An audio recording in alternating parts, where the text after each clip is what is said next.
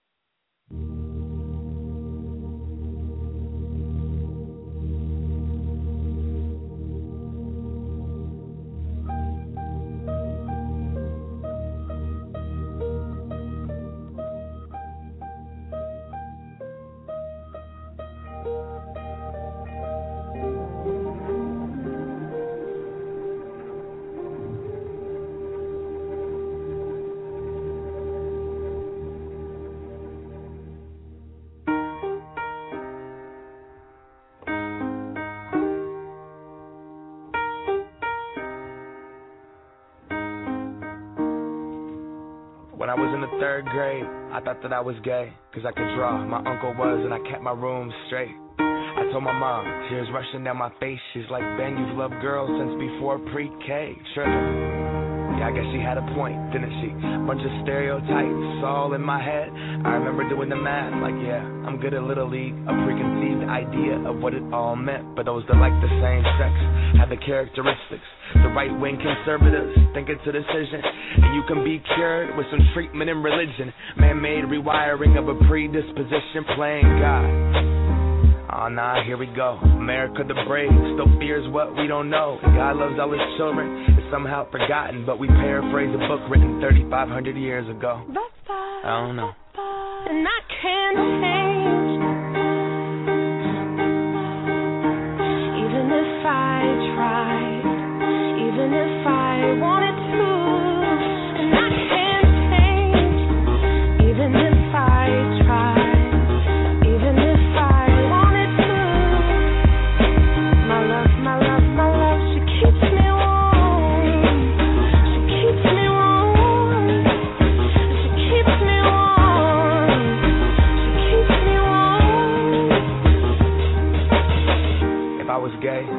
hip hop hates me. Have you read the YouTube comments lately? Man, that's gay. Gets dropped on the daily. We become so numb to what we're saying. A culture founded from oppression. Yet we don't have acceptance for 'em. Call each other faggots behind the keys of a message board. A word rooted in hate. Yet our genre still ignores it. Gay is synonymous with the lesser. It's the same hate that's caused wars from religion. Gender to skin color, the complexion of your pigment. The same fight that led people to walkouts and sit-ins. It's human rights for everybody. There is no difference. Live on and be yourself. When I was at church, they taught me something else. If you preach hate at the service, those words aren't anointed. That holy water that you soak in is then poison when everyone else is more comfortable remaining voiceless rather than fighting for humans that have had their rights stolen. I might not be the same, but that's not important. No freedom till we're equal. Damn right I support it.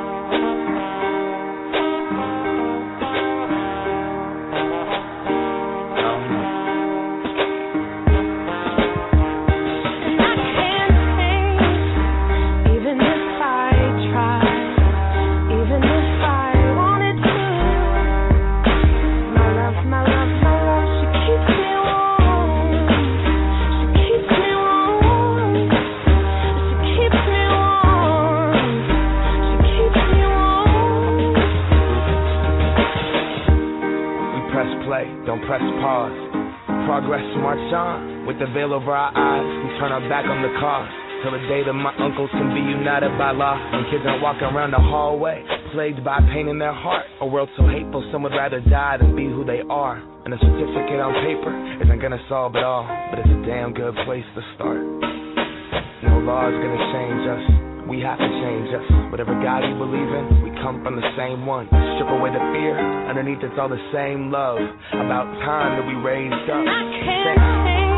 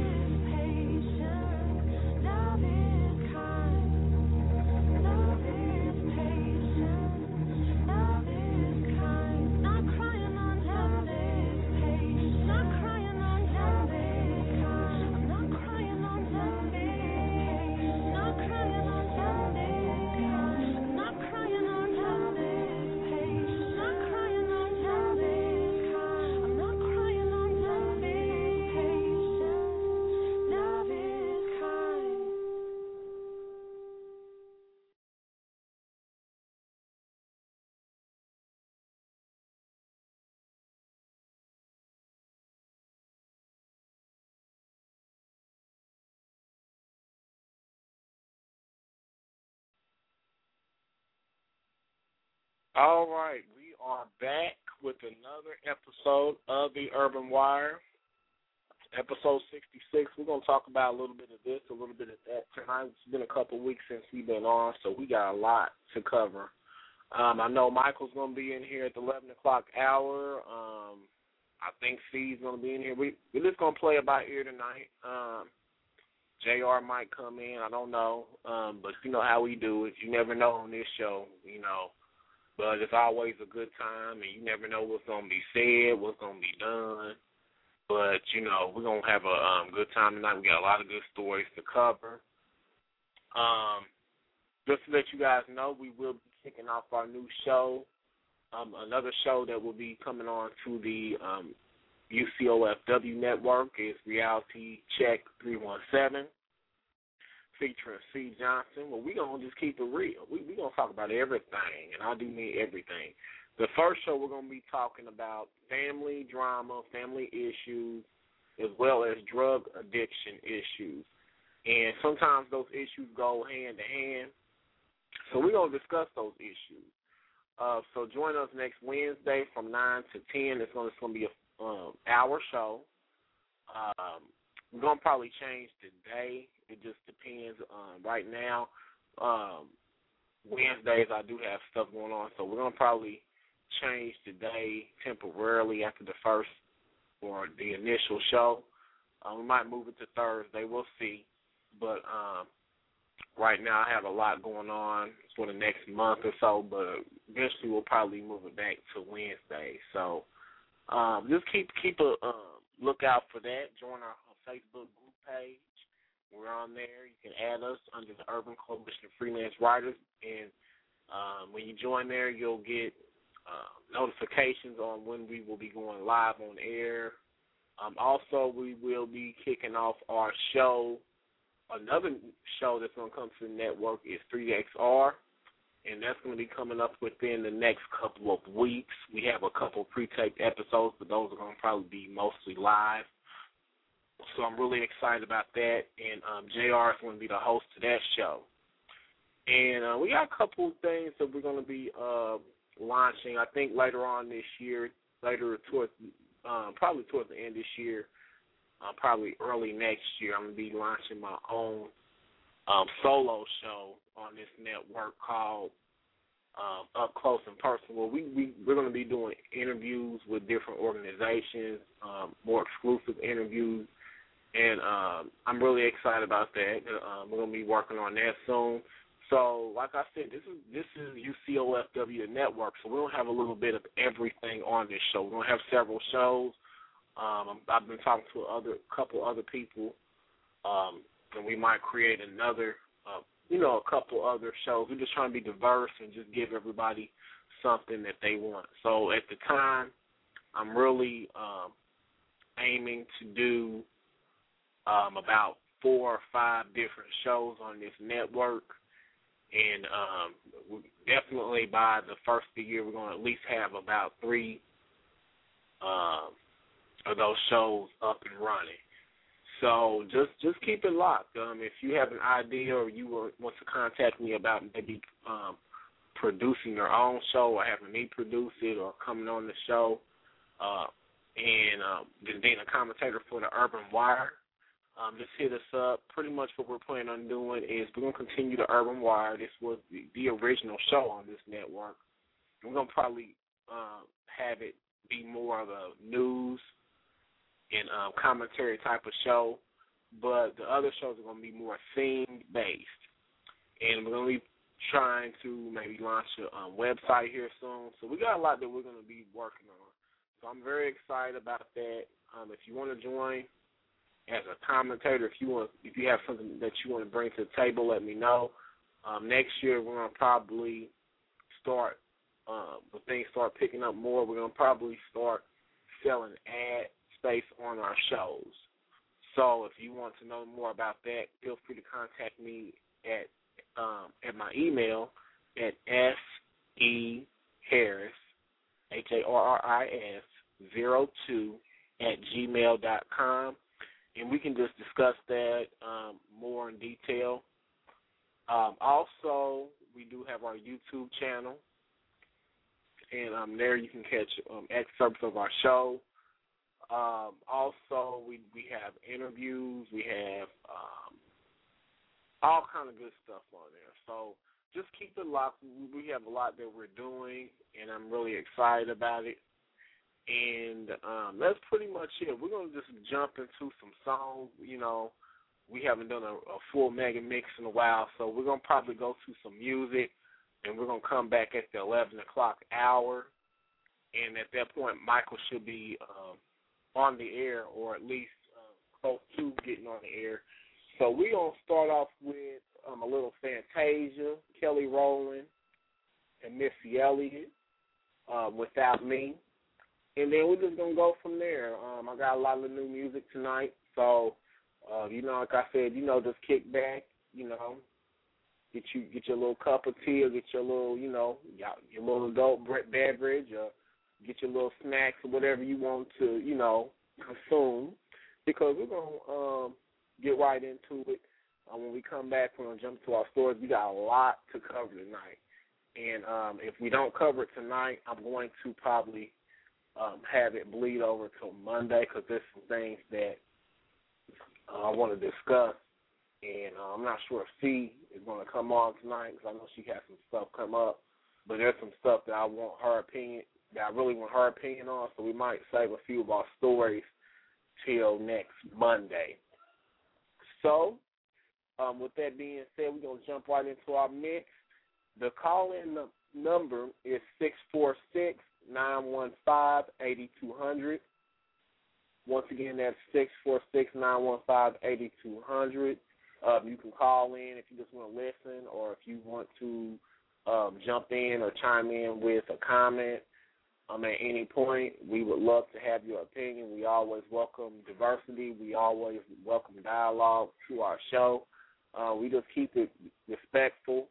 Um, I know we're not not going to always agree, but we just try to keep it respectful. But anyway, that's enough of me rambling on. Let's jump into the music, and we will be back around 11.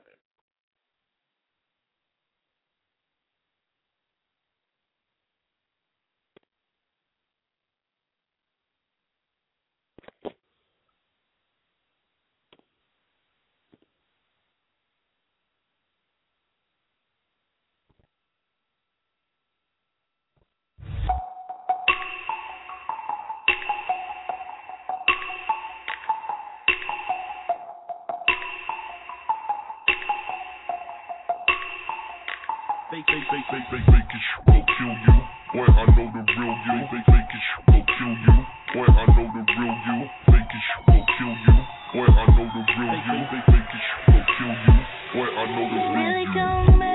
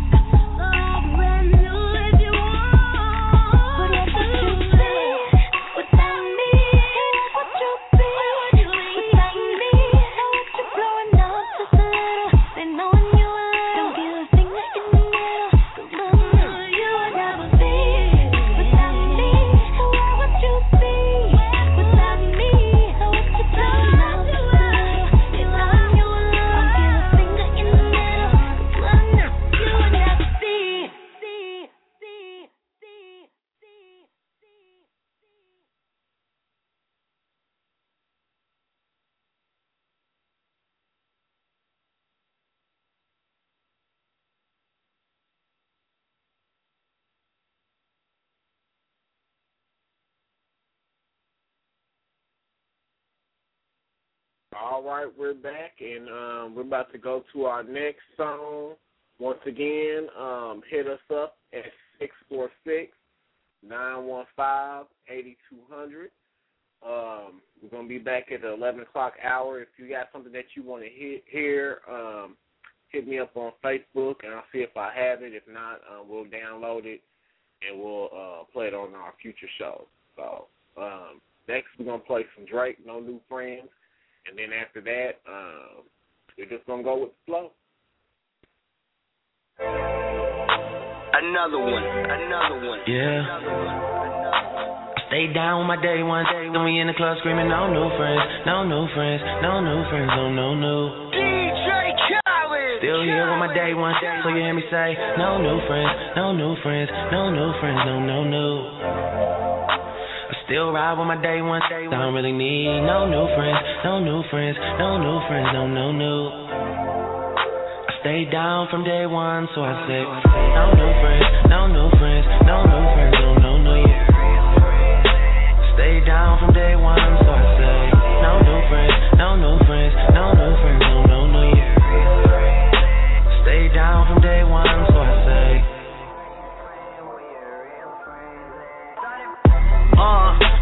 so ill that we had to restart it. H time I'm second home like I'm James Harden. Money counter go brrr when you starting out the garden. Four car garage, four installment. Birdman go brrr cause he know this shit retarded. On the, on the floor before we make it to the bed. Switch up, really call started from the bottom, yes lord. OVO Sam, man, I'm proud of man.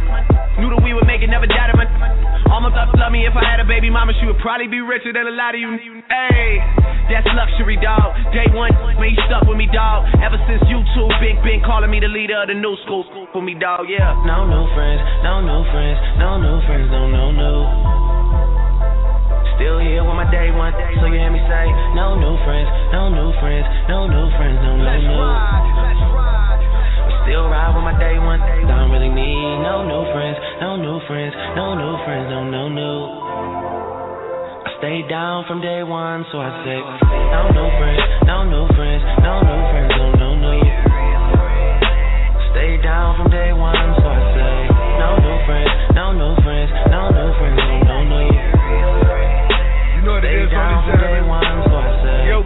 all of my photographs. Got, got, got, got hate for me. Big homies all certified. Nothing gon' gon' take from it. Follow code, study game, feed fam, f- f- All black, my whip foreign. These bad hoes keep tiptoeing. Down in Turks and Caicos. Boy, that's my dress code. All I hug is blood. Khaled, that's my fleshed out. All I want is love. Money bring that stress out. Smoke good, I love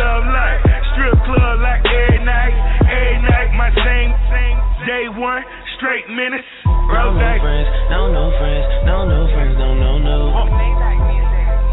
Still here with my day one, so you hear me say no new friends, no new friends, no new friends, no no Let's new. ride, let's ride. I still ride with my day one, I don't really need no new friends, no new friends, no new friends, no no new.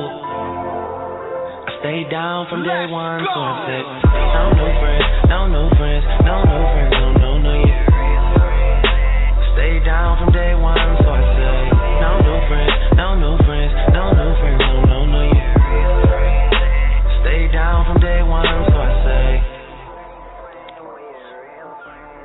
Uh, I'm here with my n- I'm too hip to be friendly.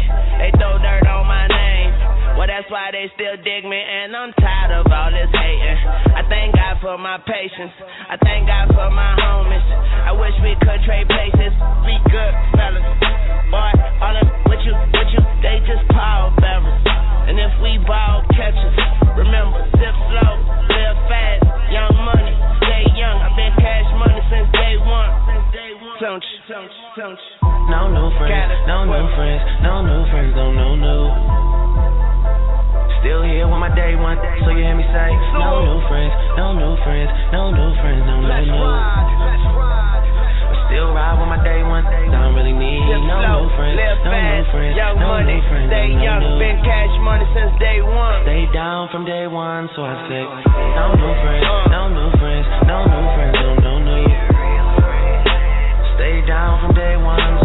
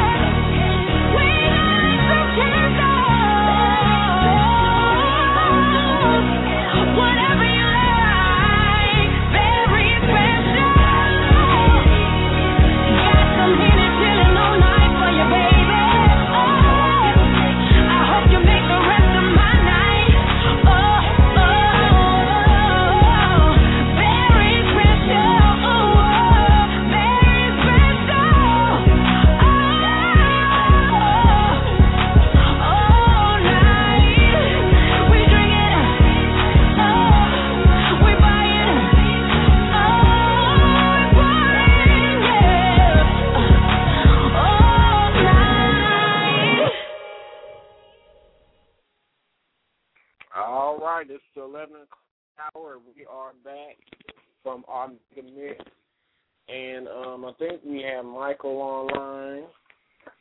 Yes. Is that you? Yep, sure is. All right, you here a little early tonight. Yeah, managed to sneak away early. All right, it's always good to sneak away a little early from work. Mm-mm-mm. Shoot, I tell you what, I said, you know, it's been a long work week for me, but I know it's almost over with.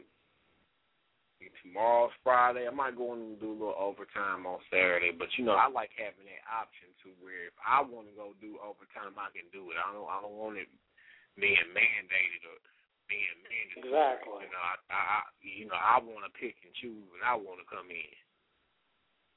So, but tonight uh, we got some stories to cover, and uh, more than likely some of these stories I'm gonna probably just carry over to Monday.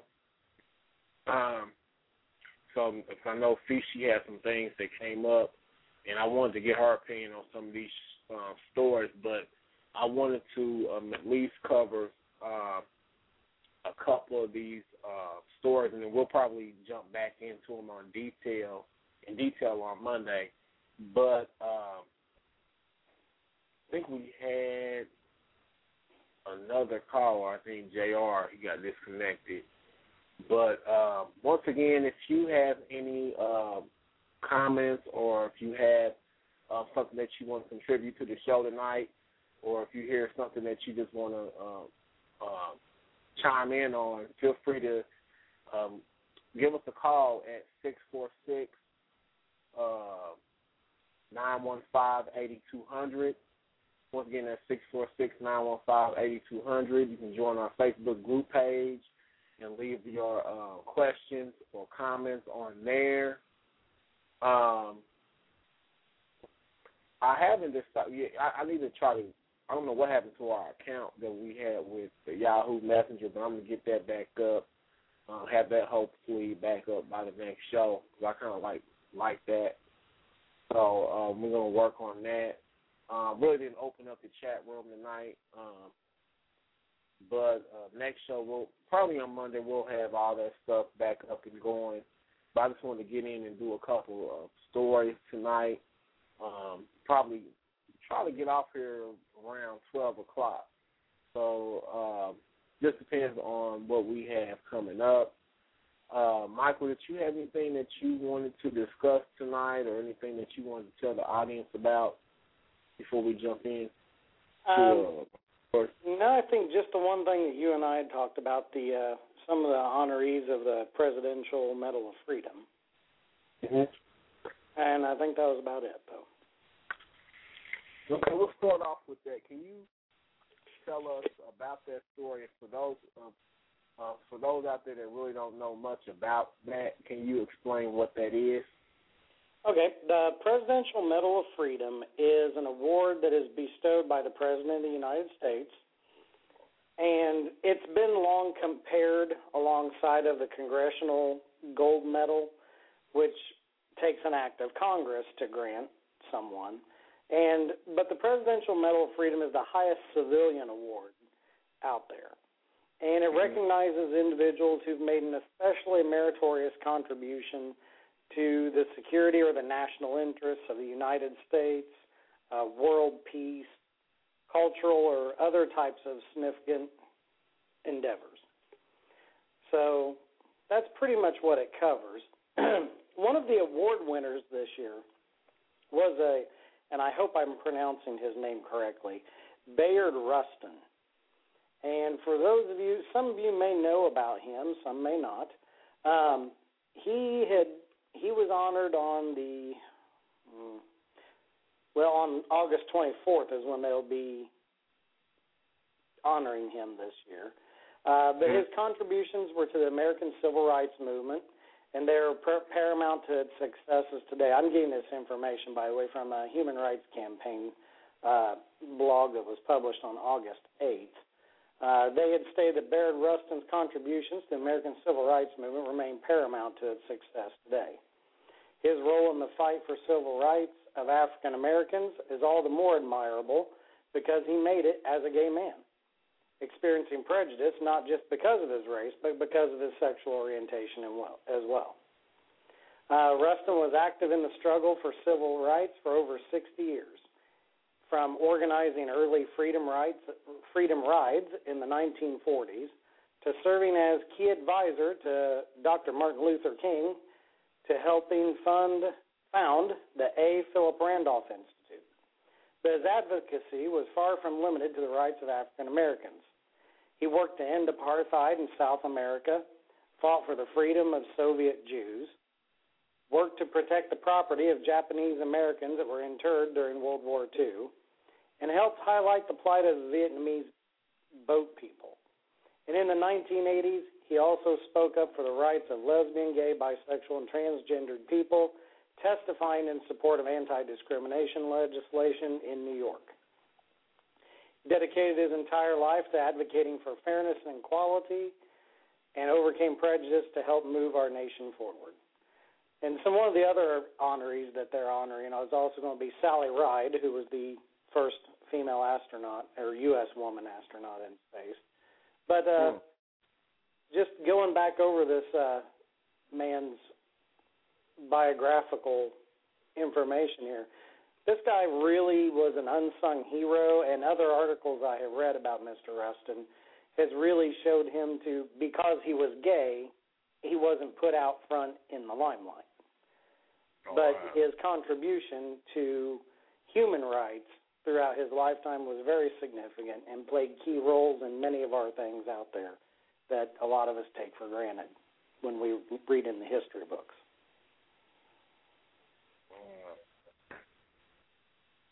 So, um, when are these awards going to be taking place again? I believe they will be taking place on August 24th. Okay. Um, actually, I think that's incorrect. The the Human Rights Campaign will be participating in a thing to remember the March on Washington, which is one of the things that he played key role in. Uh, that's August 24th, but the uh, announcement uh, was just given on the 8th for when they were going to uh, that he would be in the list of people honored this year for that contribution. Now, did, weren't you telling me that this gentleman was the same one that um worked closely with Martin Luther King doing Yes. he was rights? an aide and a confidant to Dr. King, and he was the main organizer of the 1963 March on Washington for Jobs and Freedom. And like, when did it? So was it known? Do you think was it known back then that he was um homosexual, or when did when did do you know when did he like actually come out of the closet? It was very well known that he was back then. He never did hide it or lie about it.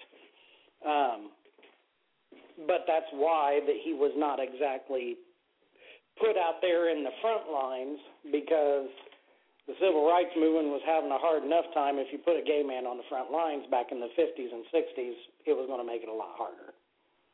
So wow. The choice was given back then to not put him out in front as much as they could have. Yeah. Wow. So, but in the 80s is when he finally started truly speaking his, you know, it was okay at that point, so to speak, for him to mm-hmm. speak in favor of being a gay man and to, you know, fight for the rights of gay people in in the 80s is when he started to be able to find that voice and really push that uh point then.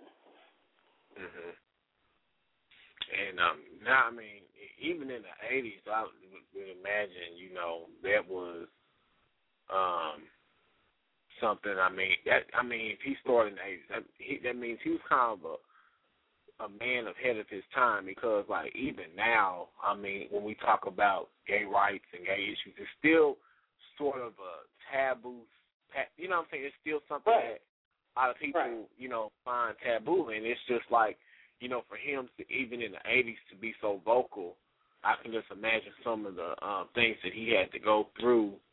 Um, yeah, it's one of his one of his out there, famous you know quotes that he had about the gay rights movement. I couldn't read it on the air because of some of the uh, language that he chose to use. But he made the point, and he made the point very clear that uh, it would be a very difficult road, but it would be probably the new form of a quote unquote civil rights going into the future. And that was one of his quotes from the 80s. Oh, wow. And he Well, talked about a lot and extensively about the difficulties that he had as an African American man and being gay within that culture as well. So, you know, he, uh, but he, you got to say, he dedicated his entire life to human rights and preserving the dignity of people of, across all races and across all boundaries. And here, this guy was kind of, you know, here was this extraordinary contribution over these years for 60 years, and it really was a little known fact out there. Hmm. So nice so, to I'm assuming he's he's still alive, right?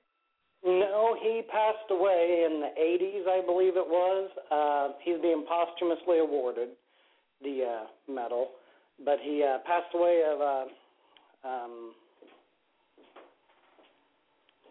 gosh, I can't think, appendicitis. A ruptured appendix.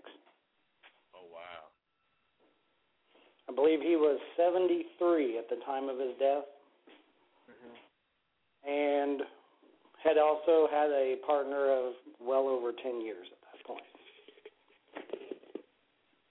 And that's you know, and and who you know would have known about him? Like you know, a lot like you said, like this is someone that's like an unsung hero that we don't have. Uh, the public doesn't know really much about, but he he played a critical role. It seemed like, and he he was one of the people that probably played behind the scenes. Oh, absolutely. He played behind the scenes in many things, and mm-hmm. you know the few of the things that he was out front in was you know organi- helping organize the March on Washington. You know, just reading over a lot of his biographies out there, I'm like, wow, I never even knew who this guy was, and Yeah. I start reading, I'm like, geez, oh God, this guy done all this, but nobody ever knew it. Hmm. Wow. or Well, if I want did know it, it wasn't highly this public. is gonna be a televised event. That I don't know. I do know from the past that oftentimes it has been, but I'm not sure that it will be.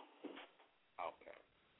I'm sure that someone in Washington D.C. will do it because if the president's going to be out there doing anything on Front Street, somebody will have a camera there. Have some type of press will be out there. Yeah. And that makes a good segue into our next story. Um, speaking of civil rights and civil rights leaders, um, I guess Jesse L. Jackson Jr., the son of Jesse Jackson, the um, civil rights leader from Mhm. Chicago, is into some legal trouble right now. And today he was sentenced to 30 months in prison. And I guess him and his wife um, were caught up in spending campaign contributions for their personal use. So uh, I'm gonna read this story from the Washington Post. Then uh, we can discuss it some more. Um, the story is entitled uh, Jesse L. Jackson Jr. sentenced to 30 months in prison. Uh, it was written by Ann uh, Marimow and Rachel uh, Weiner, and it was published on the 14th. As a packed D.C. room court cleared Wednesday that the Reverend Jesse L. Jackson, the legendary civil rights leader, held his namesake son in a long embrace. The extended Jackson family has shown up, sisters and brothers and other relatives taking over the first three rows of the marble federal courtroom. Moments later, Jesse Jackson Jr., once a promising Illinois congressman, had been sentenced to prison for stealing hundreds of thousands of dollars in campaign money to fund an extravagant lifestyle. In a in an emotional hearing that capped Jackson's precipitous, uh, precipitous downfall, the longtime House member said that he would serve as an example to all Congress um, for failing to separate his personal life from his political activities, and that he would quote could not have been more wrong unquote.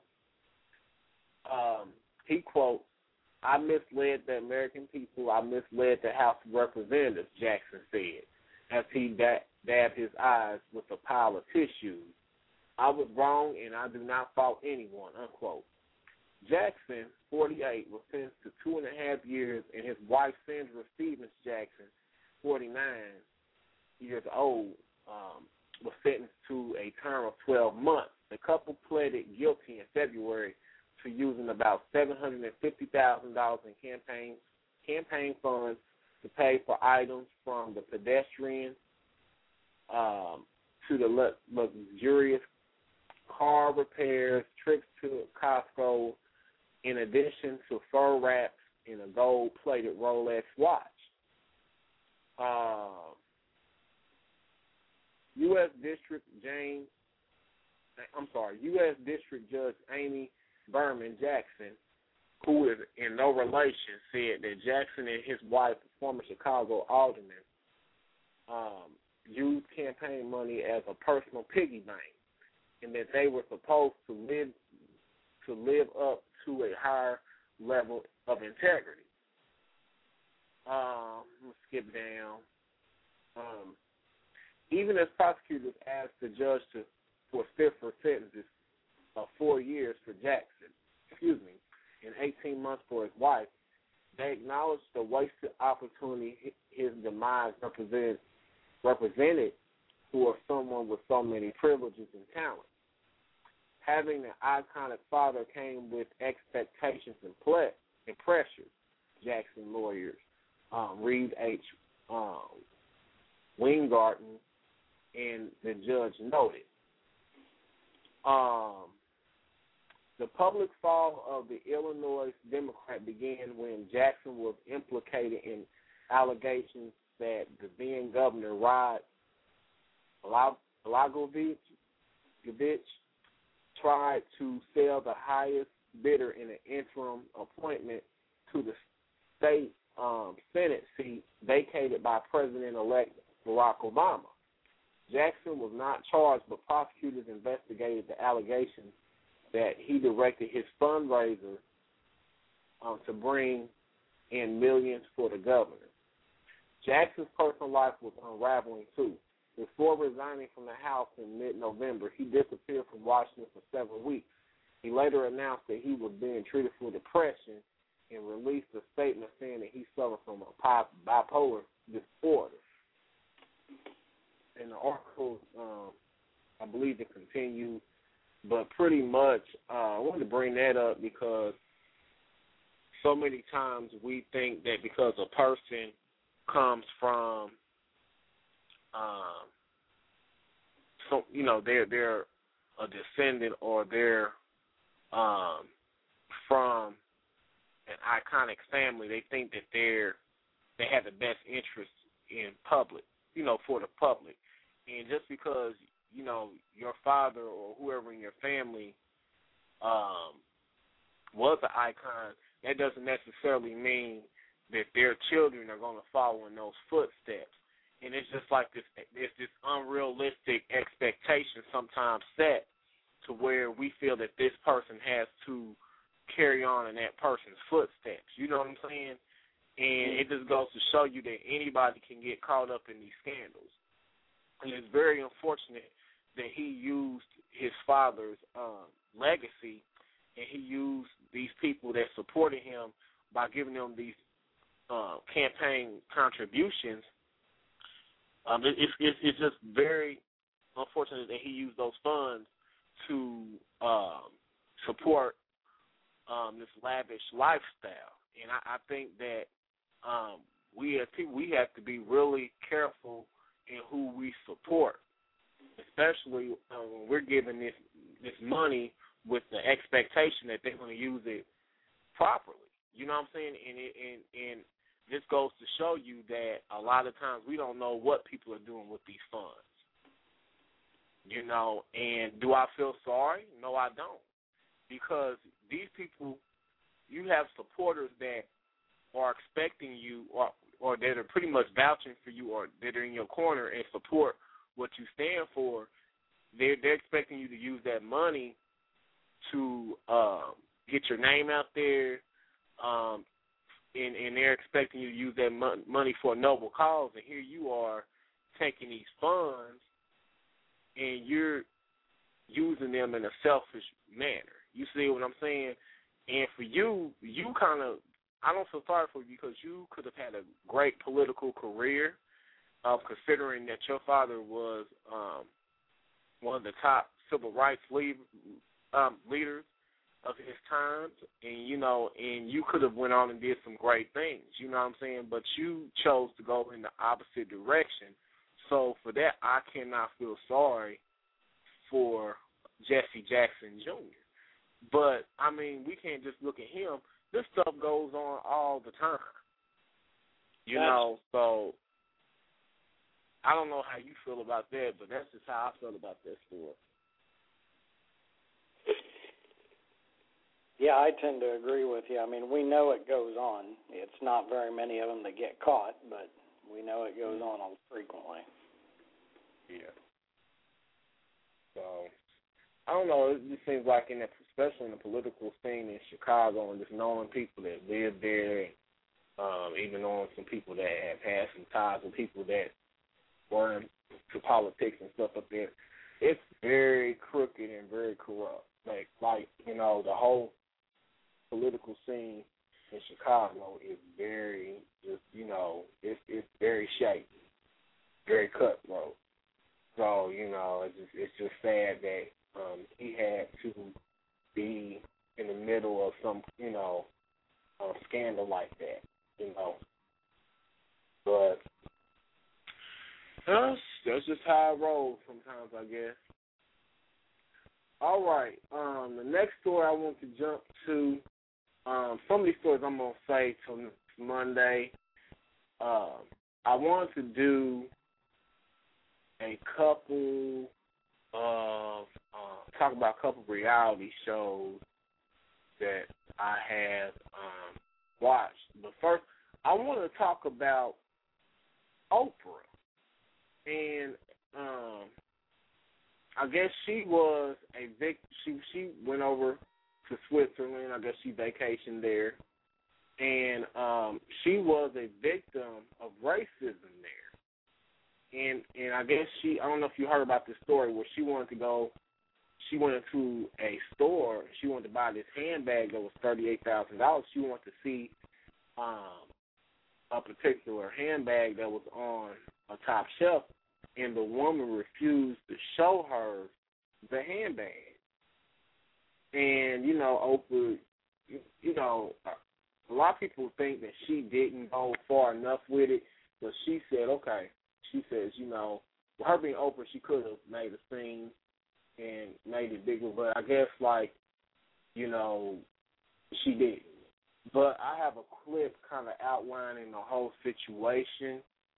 Um, but it just goes to show you that no matter who you are or how much money you think you have, you know, um, racism can affect you and a lot of people think that um that they're above that and really at the end of the day um there's no guarantee that uh you won't have to go through that. So we're gonna go to this clip really um fast and uh, when we come back we're going to discuss it more in detail. We'll probably carry this over to Monday. Um, but um, right now, we're just going to um, listen to this clip and we're going to talk about it.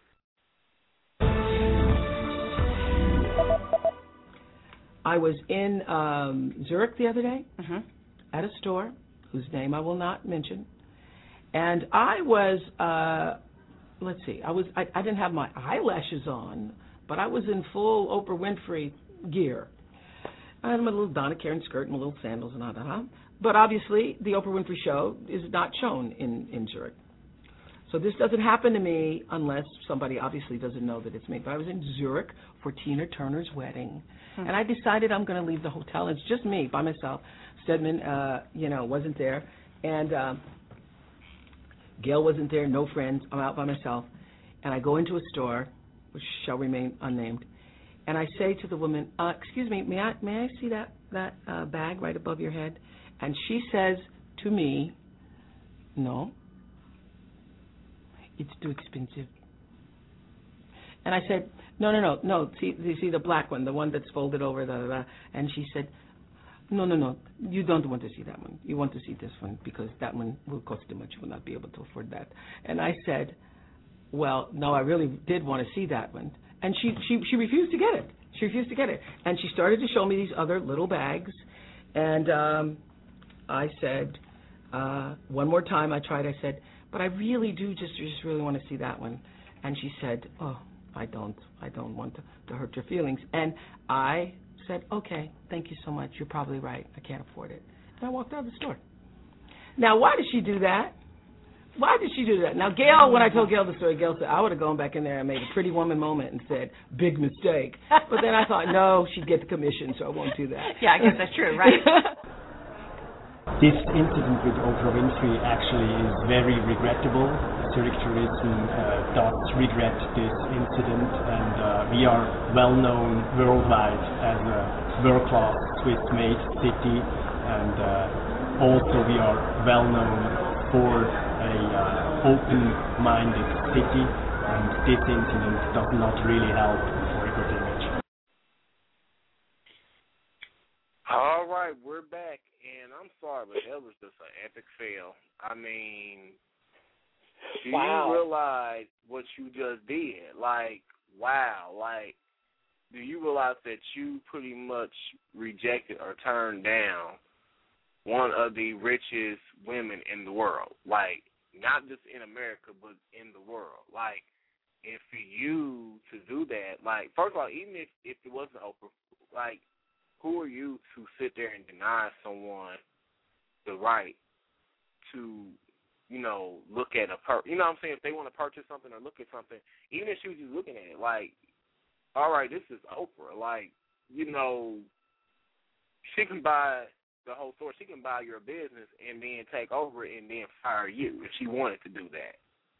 You know, but instead, you know, who what Oprah doesn't have anything to to prove. So I think she handled it well.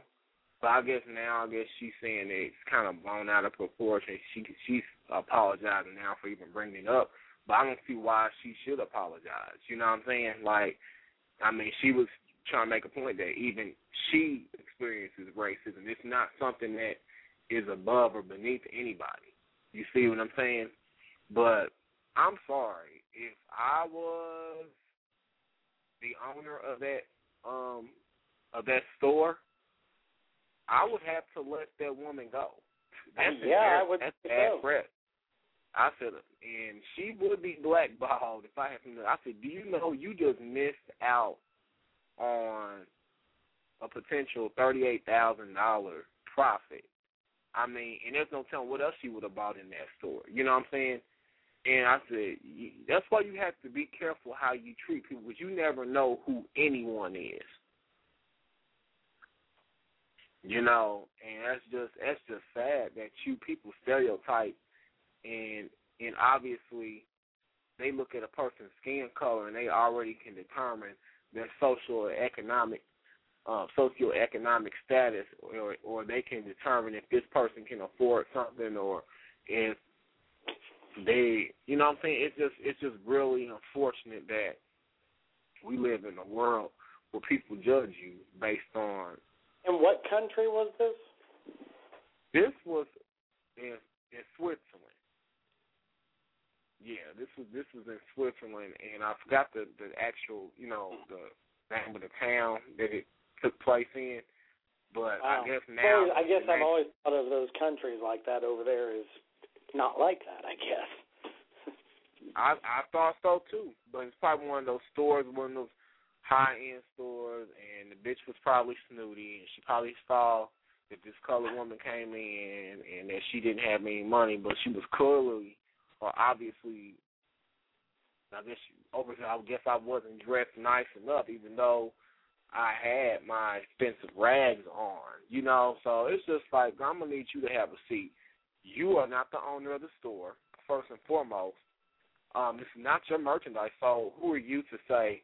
I'm pretty sure you're not making high end money to afford something like that yourself.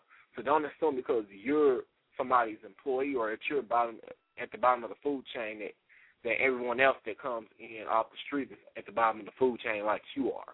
Okay? And I'm sorry, I would have to let her go. I would have to let her go. I'm sorry. If that was my store, she would not be still an employee there. That's embarrassing.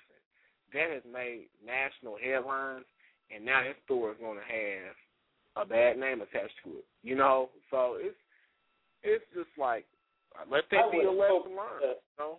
You think I know that she wouldn't publicly divulge the name of the store, but do you think that word got actually back to the store? Of course. I mean, I'm just curious if they really know. Oh, sh- oh crap, we screwed up. At least I would hope they figured it out. And like he says, that whatever town that was, he says that town is known. He says he says that's that's a bad that's a inaccurate representation of that that town. Because usually they're more. I, you probably couldn't hear it towards the end because I guess the store owner made the Mhm. public apology. But he says that's not representative of that town because it's really a high end uh, town and they're very open minded, very diverse. And he he says it's unfortunate that um, this incident has caused it's going to probably cause you know people to view them unfairly or differently now. So yeah, it's just it's just one of those sad things. I said, just goes to show you, people don't think that racism doesn't exist and classism doesn't exist, but it doesn't matter how much money you have, how much education you have. There's still people, even if they're beneath you, that that are still going to look down on you, and that and it and it just infuriates me when I think about that. You know, it, it just goes to show you that you know um, people don't want to recognize you for your achievements, um, the things that you've done. You know, your education, your background. They want to strictly look at the color of your skin and judge you based solely on that. And I, and I think that is very unfortunate. So, I mean, it's um, racism still exists. It's just not American. It's it's it's not just an American um, thing or an issue or phenomenon. This is it's something that happens globally. You know, so I don't know. I just wanted to bring that story to the limelight. We'll probably cover it more on Monday. Um, I wanted to get on. Uh, let's see what else I want to probably cover tonight. Uh, there's a story I want to talk about. I want to talk about a new reality show that is called uh, Preachers from L.A. And I'm going to cover it here in a few minutes. Going to cover that in a few minutes. But um, before we do, I want to kind of segue from the Oprah story into um, a new sitcom on her. Well, not a sitcom; it's a soap opera on her network called The Haves and the Have Not, and um, it was a uh, soap opera that was created by Tyler Perry, and um, pretty much this is a story that takes place um, dealing with three families and dealing with their lifestyle um, and how they kind of intersect one another. And it, the story takes place in Savannah, Georgia, and um, I guess the families are the rich and the powerful Cryer and Harrington families, and um, those are the ones that are considered the haves because they they're the pretty much the ones that have the money and they're pretty rich. And then there's a poor and destitute young family, which is kind of dubbed the the have-nots. And um, that family, trying to think of the last name, the Young family, and pretty much um, they're headed by Hannah, who works for the Cryer family as a fam- as the family's maid, and um, and they were just talking about how you know how a lot of their their their children interact with each other, and they just talk about the different plights and predicament predicaments and hardships that these families encounter, and it's a lot of scandal, a lot of controversy and stuff like that. Um, and it, there's just different issues that are dealt with in this soap opera, and um, just for example, like infidelity, um, cancer, alcoholism, homosexuality, suicide, prostitution, rape, poverty, all these issues are dealt with. You see what I'm saying? And it's it is really um, one of those um, shows that just keeps you on the edge. And the thing I like about um, this is um, that it, it really deals with issues from a realistic point of view. And I gotta I gotta really um, commend Tyler Perry for addressing these issues that a lot of people don't want to um, deal with. You know, that's how that's how Tyler Perry is anyway. He's gonna push the envelope. You see what I'm saying? And um, the upper class family is Caucasian, and the the other family, which is African American, that's the they they are the poor family, and they and it just kind of gives you a look of how things are still like in in the South. You know what I'm saying? And um, one of the issues I wanted to bring this show up because um, there's a character on there. Um, I think there's a upper class African American family on there too, but um, the mother, she's a lawyer. She's um, you got to watch the show. I'm not to tell you the whole show, but anyways, her son is like um a mentor or like he's like a I guess I don't know what you would call him. I guess he um is like a counselor, a drug counselor, and I guess he is he's been assigned to look after um um the the Cryer family's like son. And I think he's probably in his early twenties, but he he's just getting over a drug and an alcohol addiction. And I'm just gonna say this: like, I don't know where Tyler Perry finds these guys or these men from or these people from in general, but he doesn't have one ugly person playing on this show. I, I don't know where he finds these people. I don't know, but the guy's body is chiseled, and I guess um trying to I'm I'm pull, trying to pull up the map of the show where it kind of like outlines the different characters. Um, let's see. Uh,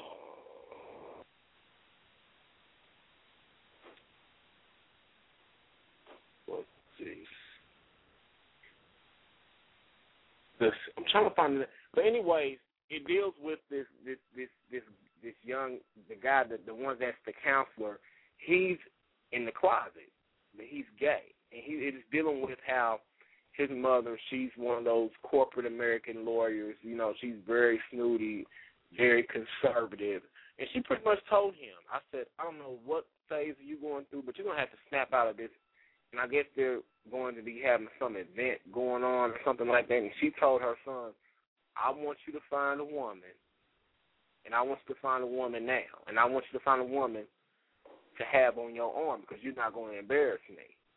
He said, and when you come to this event, boy, I want you to wear dark colors. I don't want any floral prints. I don't want any light blues. I don't want anything. So she's pretty much coaching her son and teaching her son to use women as, you know what I'm saying, arm candy, or just use women like they're nothing, like they're props. And she's pretty much breeding her son to be a closet case. You know what I'm saying? and it just goes into like just really deep into how he has feelings for this guy that he's you know supposed to be you know mentoring or supposed to be his counselor or whatever, and how he's really secretly in love with this guy, and he's kind of getting kind of possessive and jealous when when he reconnects with one of his exes. So it's just really a show where they're just dealing with everything. Um, the maid, um, she's very close to the woman of the house, and I guess she doesn't want her husband or her kids to know that she has cancer, so she makes up this story where she says, "Well, I'm going on vacation," and the only person that knows where she's going is the maid, and they're very close and um stuff like that. And the maid, she she has a son that's in some trouble right now, but is but he he's a good kid though, but he's in trouble because of something that his sister done and he's trying to cover up for her. And come to find out, the sister, she's a prostitute. She's she's one of those escorts. She's she's slept with the the rich woman's husband, and and she's just it, it's just a really good show. I don't want to just give it all away, but you guys really need to check it out. Um, it's called the Haves and Have-Nots, and and I'm telling you, if you if, if you're not really ready for uh,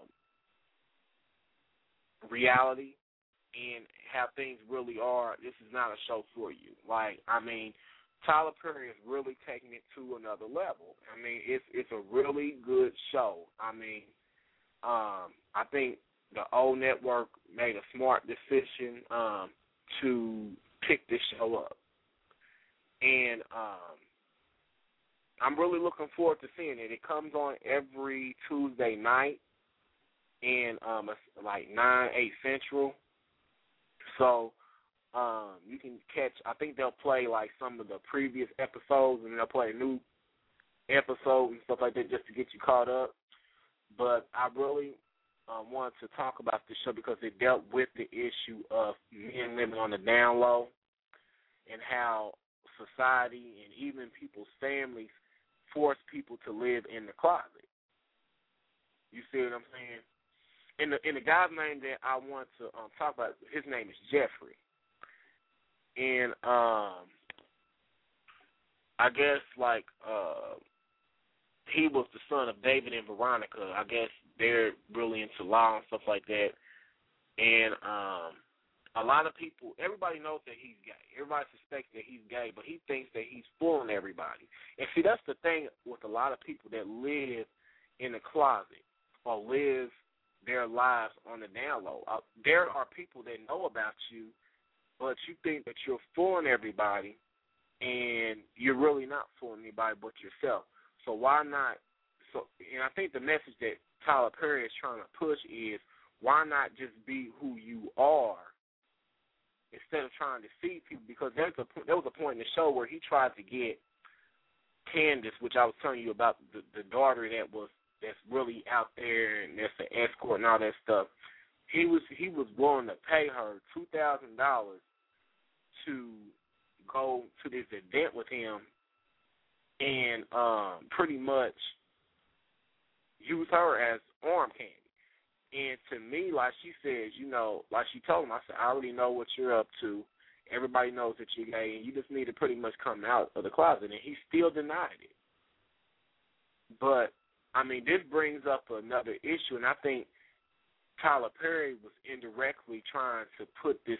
And I could be wrong, but I'm thinking that he was trying to hint at because it's been well known that a lot of hip hop artists, a lot of entertainers from Atlanta, because Atlanta is known first of all as the gay black mecca, and there's a lot of entertainers, a lot of people, a lot even people in hip hop a lot of singers, a lot of actors, all kind of things that are from Atlanta, and a lot of them are in the closet or they're gay, but they pay women or pay jump offs or groupies or whatever you want to call them. They pay them a little cash, and they pretty much use them as arm candy. They use them as escorts so people can be thrown off to believe that yeah, you know, he's really into women, or oh, he's getting all these women, but really they're paying these people off. They don't want nothing to do with these women, but they're trying to put out this public persona that they're straight. You see what I'm saying? Mm. So uh, a lot of these um issues are being discussed in this show. Uh, I'm pretty sure there's some critics out there, as always. But the reason why I think some people would criticize the show because it hits close to home. You know, you and I think that day- do you think this type of topics is something that you haven't necessarily seen Tyler Perry address in this type of a light before? Um, I don't think so. I mean, I think he's addressed these issues, but this is a totally different platform than what we're used to. Yeah, that's what I thought too. Because I'm pretty familiar with a lot of his work, and I've I've never seen quite this type of perspective. It's very, it's him. more of a serious show. It's not, Yeah. um, it's not one of those shows where you know where he it's it's, it's comedy or it's like a chitlin circuit time type of thing, or just one of those you know laughed out loud type of shows. This is a serious show, and and a lot of these topics will make you uncomfortable sometimes. And I think that that was his purpose by doing it. Because when we talk about these issues, why should we be comfortable? These Sure. are issues that, that that affect everybody. And I guess he wanted to show the contrast between people that may not have as much versus people that have have a lot. And he just wanted to kind of show to me, I think he wanted to show that no matter who you are, where you come from, there's gonna be conflicts inside of every family, and it doesn't have anything to do with your socioeconomic um, status or anything else. You see what I'm saying? No, absolutely. Yeah. Okay, we're gonna go to the line. Uh, I think is this Kane? Uh, yes, it is. Hey, how you doing? Pretty good. Just got off work. All right. I don't know how uh, long you've been listening, um, we're just talking about some things that have been going on in the media. Um, we just finished talking about um, Oprah, and I don't know if you heard about that that incident that happened when she was over in um, Switzerland, and the woman did not. She went into a purse store, hand, she wanted to see a handbag that was like thirty five thousand, but the woman refused to show her. I guess she didn't realize it was Oprah. And I was like, man, that was an epic fail, man. Like, if if I was the store owner, man, I said that woman would have to go. Like, you just cost us negative. I mean, you just caused us negative press, and then you cost us like thousands of dollars that we could have made. Like, it was just ridiculous. I, that was just embarrassing. And it was. yeah, and I it was saw the. Like, uh I'm sorry. Go ahead. no, go ahead. You are. Um, I was visiting my mom uh the past couple days and I was working on a computer and she had the news on and I heard it. I just kind of listened a little bit while I was working on a computer, so I didn't pay a whole lot of attention. I just heard the, them interviewing Oprah about it and what they said about it. Um, so I, I don't know if I have really too much to speak to that about it, but I would. I thought it was a woman here in the United States, and I was thinking, how how the heck can she not know who Oprah is? But now you tell me it was a woman in Switzerland, and I'm thinking, well, let's be a little bit more forgiving. Perhaps she's in another country, and maybe you know, perhaps she doesn't really pay much attention to American media moguls as uh, you know, you know, so you know, so I don't know. Maybe sh- she So when we be. give her a free pass because you pretty much judged her by the cover of her skin because Oprah said that she went in the store. It wasn't like she was going in there looking like a bum. Like you Well- assumed because she was a a woman of color that she could not afford that purse. And Well, I'm just addressing- you make assumptions. You make an ass out of yourself.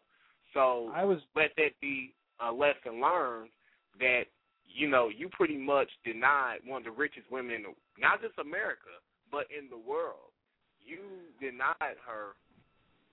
You know what I'm saying to see that bag, and she could have she would have looked at that even though she was just interested in looking. She would have said, okay, what's thirty eight thousand dollars to to Oprah?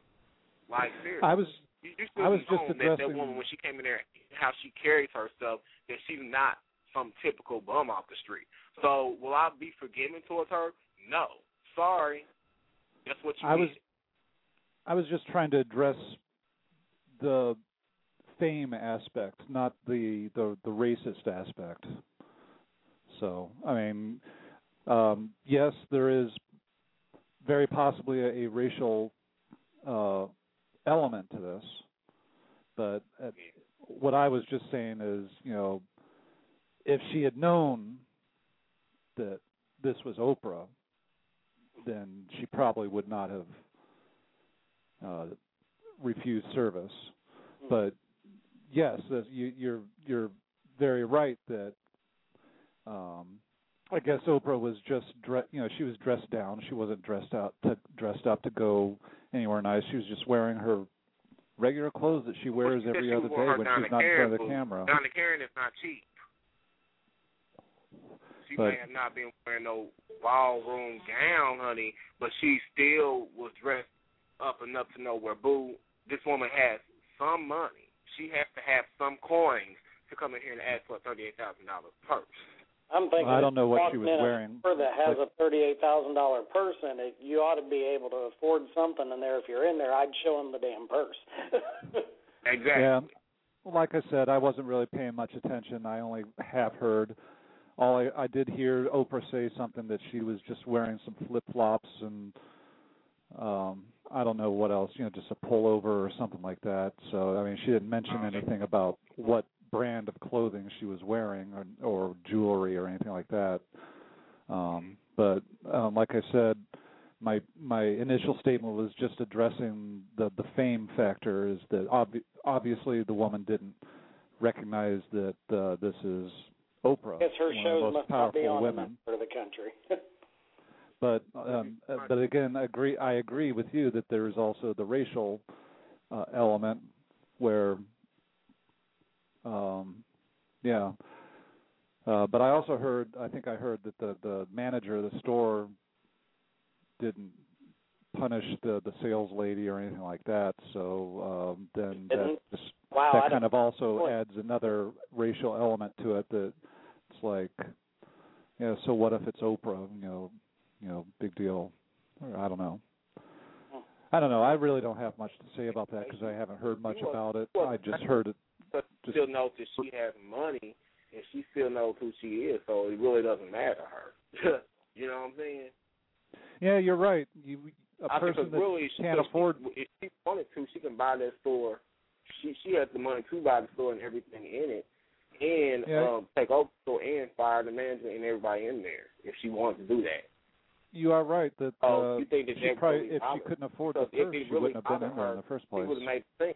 She would have made the scene. She would have acted a fool. But but why? What what does she have to prove to anybody? What what does she? What what really does she have to prove? So that's that's that's my point. well, Senica I mean, my had a. Huh? oh, go ahead. Are you all right, Michael? Oh, okay. I was just going to say I had another interesting article here that I had come across and was going to see if you wanted to go over if you had a few extra moments. It was about an interesting uh, fact discovered about people that know their own religion. Hmm.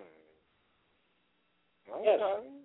It's it's a little fact that an interesting study that was done a few years ago, uh, and interestingly enough, the Pew Research Group, who or, the Pew Forum, uh, we're all familiar with research, the Pew Research Group.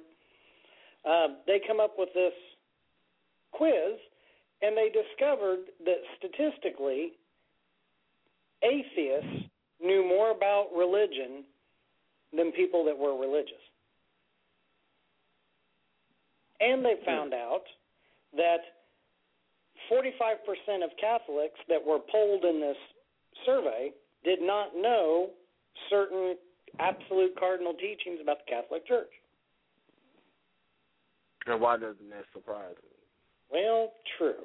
But the interesting thing, and it, it was based on 32 questions, and I actually have a copy of the test here, but they did find something interesting. among the people that considered themselves to be religiously affiliated, uh, Jewish people and Mormons scored the highest on the religious testing. hmm But the atheists, among all of them, the atheist out exceeded by far on the test. So, an interesting thing there, and interestingly enough, I do have a copy of the test. If you'd like to, just for the sake of argument, go over it, hmm and and it's it covers a, all the it covers the major religions of the world out there, but it's only 15 questions long.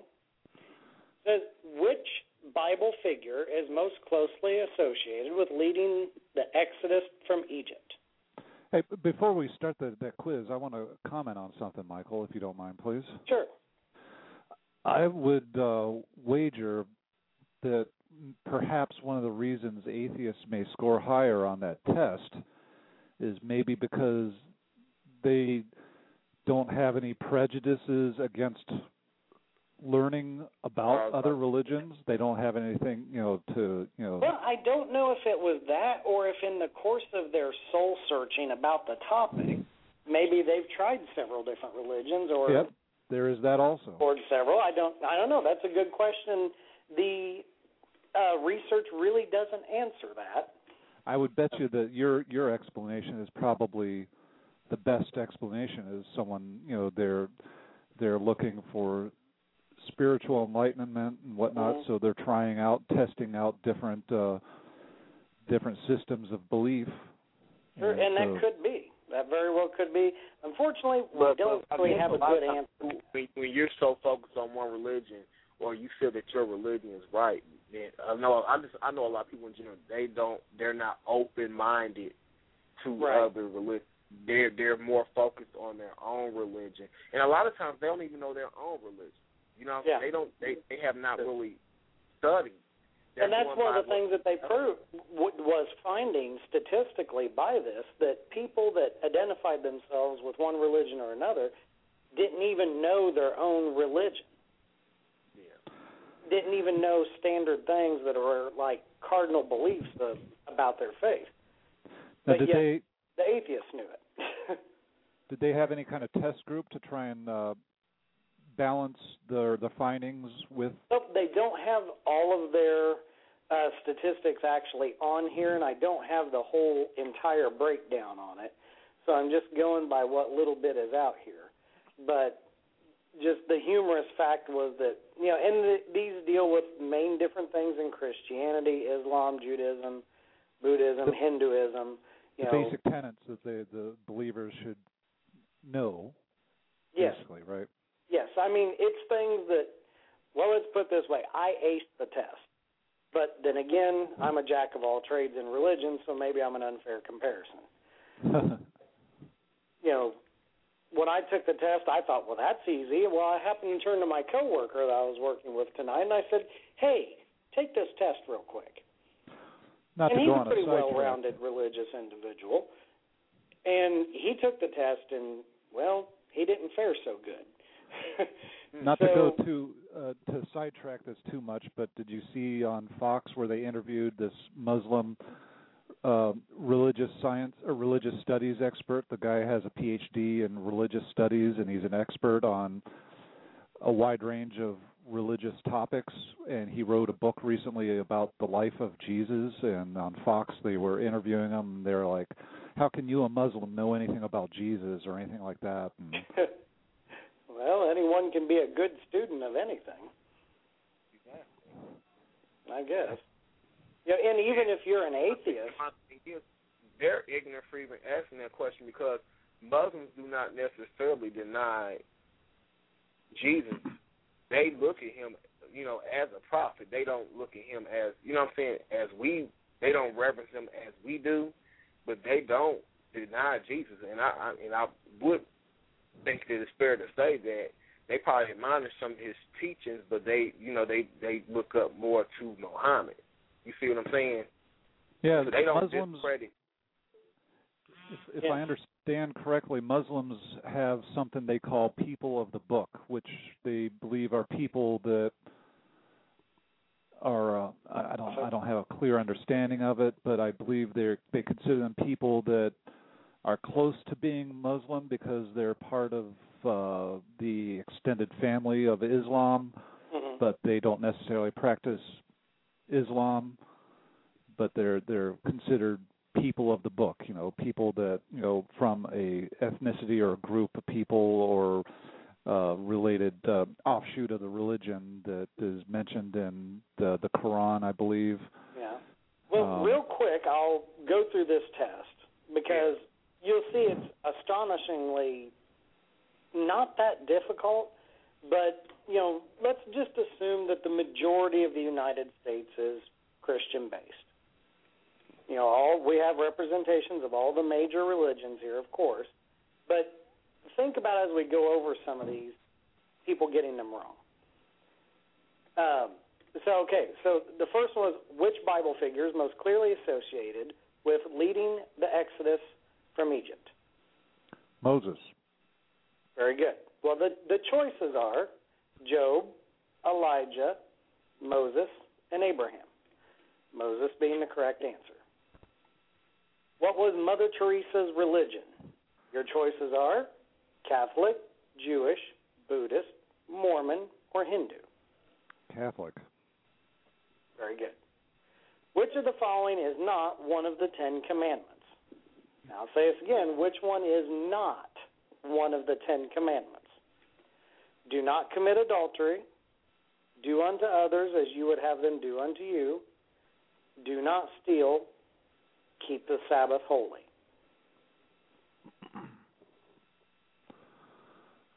I would say keep the Sabbath holy. No, the actual answer is do unto others you would have them do unto you. Because that's the golden rule. That was another one of Jesus' teachings. That's New Testament. Ten Commandments was Old Testament. Okay, yeah.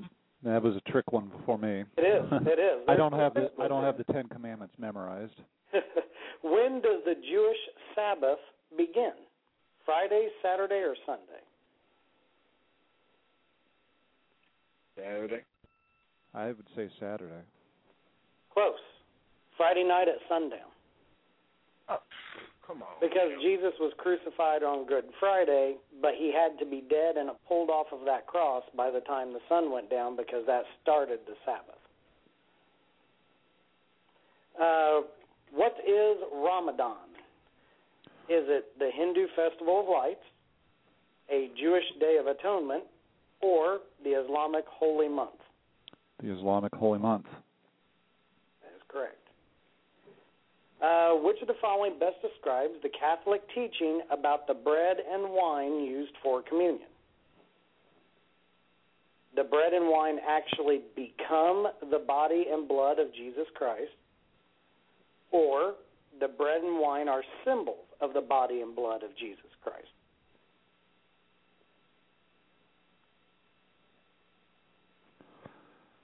Symbolic. Not So Your two differences gonna- there are in the Catholic teaching. Does it actually become it, or does it symbolize it? I don't know. I'm not, I, I was not raised Catholic. I don't know. I'm just going to go with my intellectual answer. I, I want to lean towards my intellectual answer, but I'm going to go with the opposite. I'm going to say it becomes the body and Okay. blood. All right, and you know, not everyone out here is Catholic, so that's fine. But actually, becoming the body and blood is the correct answer, because in their uh, trans uh, theories of their cons- tran- transconfiguration of the body and blood upon taking it into, well, that's even a gray area. They're up for their theological debate of a point of which you consume it, it becomes the body and blood of Jesus within you embodying it within yourself. There, there's some logical thinking there that I did. I was like, okay, Hmm. so intellectually, I would say it's the symbol, but we're talking True. Catholicism, so it's the opposite. In which religion are Vishnu and Shiva central figures?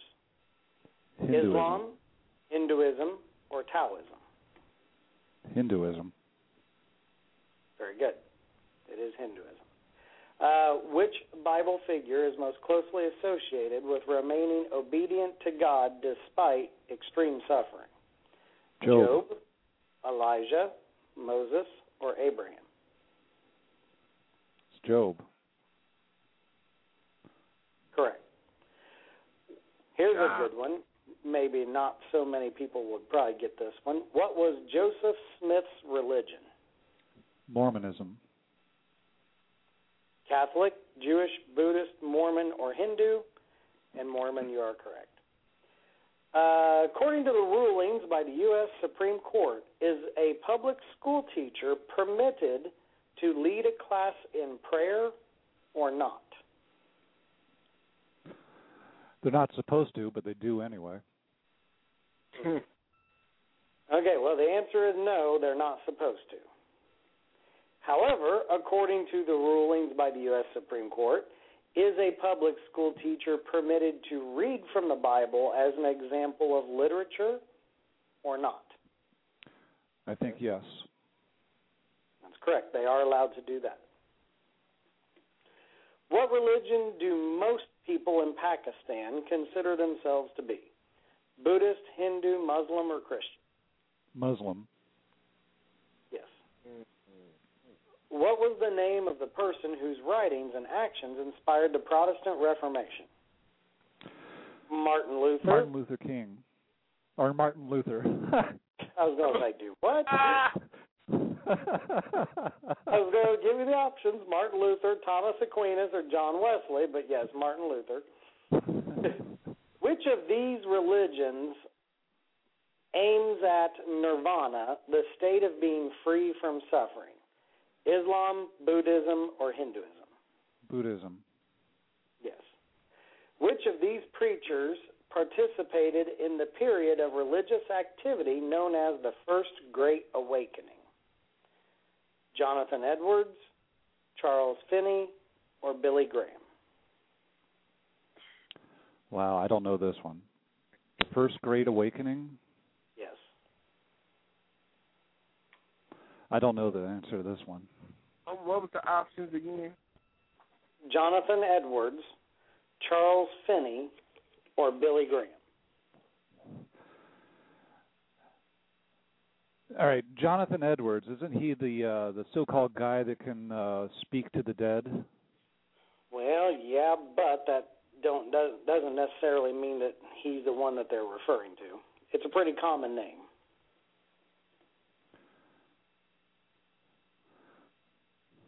I don't know enough about Billy Graham to be confident about that answer, and I'm not familiar with John well, you figure Finney. Billy Graham's typically a Baptist-oriented, Christian-oriented uh, minister that's more contemporary, and he didn't do anything terribly outlandish. I'm going to go by process of elimination and assume that Jonathan Edwards, uh, they're referring to the the mystic, and uh, what you said about Billy Graham, and I'm going to go with John or Finney. Well, that was a good guess, but it's not referring to the Jonathan Edward that's the psychic. It's uh, going back to a movement um, like British and American colonies, colonies in the 1700s. So actually, Yeah, it, it is Jonathan Edwards. Like I said, I had no clue no clue And about that's that a one. tough one. That's a real tough one. Yeah, you have to know Come your back. history for that one. Yeah, yeah, I'm yeah jack of all trades in the religious thing there, but yeah. So that was an example. So you can see the that's the whole quiz. Well, that's at least the portion of the quiz they published here. So how many did I get wrong? Three. Uh, I'm not sure exactly. I wasn't keeping track of yours. I think I got yeah, I think I got three wrong. But for example, most people. Okay, well, Kane, we'll use you as an example. What particular faith do you consider yourself to be, or do you have one? I was raised um Christian um um Methodist. Okay. But I've chose I kind of dabbled a little bit in Buddhism, but I've chosen atheism. Okay. All right. So just someone's atheist doesn't necessarily mean that they're you know what I'm saying, they don't you know what I'm saying? So that that assumption sometimes is kind of off too. You see what I'm saying? But interestingly enough, that you know, Senica, were there any of those questions out there that you could see that you could probably picture some people really missing the big boat on those. I mean, yeah, I mean, it's, some of those are more historical. You know what I mean? Like mm-hmm. more, more not like what's I say institutional. Oh, one of the statistics I see was historic. sixty percent of the Catholics that took this test, sixty percent missed the transconfiguration question about the bread and the blood. Yeah. And now, for those that aren't Catholic, in what's called catechism and training of, as a Catholic is being trained in the faith, that is one of the great big cardinal things that they absolutely hammer home. You know, the respect for the Eucharist, being just in the presence of the Eucharist and the bread, well, it's what they call the bread, is the Eucharist being in just its presence is so respectful because it is the body of Christ. So knowing that sixty percent of them missed that, that's that's a pretty big one. But yet the majority of the atheists almost know all of it. I found that just to be a little odd case of religious trivia there. That instantly, It's- evidently, a lot of people, if they're like going to church, they're not paying attention. on that. So it's almost one of those things like you're standing out on the stand on the outside looking in. You got a different perspective than someone that's actually in it. You know what I'm saying? Yeah, the You people know- Well, that some of those atheists are former Catholics attention. also. Hmm. It almost seems as if the people that are actually on the inside are in the know of their own faith aren't even paying attention to their own faith. Well, like I just said, some of those atheists are also ex-Catholics. So Could be. now that would be an interesting thing to see if they had numbers on that. Well, if they're if they're ex-Catholics, then the reason you know, it would go to reason that because they became Catholic, they they looked into deeper into their religion and said, "Oh, hooey." Yeah, that would be an interesting t- statistic to see what the majority of atheists, and I'm only familiar with two atheists uh, personally, and the two atheists that I'm friends with, they they were based out of a Protestant religion. I wish there had been uh, one or two more questions about Buddhism on that. Yeah, they didn't do a whole lot with that one, but because Buddhism's the, the the fourth biggest religion. Oh, I guess in the extended version of the test, uh, one of the questions was what faith was the Dalai Lama? And a lot of people missed that one. Hmm. And for those that don't know, the Dalai Lama is Buddhist.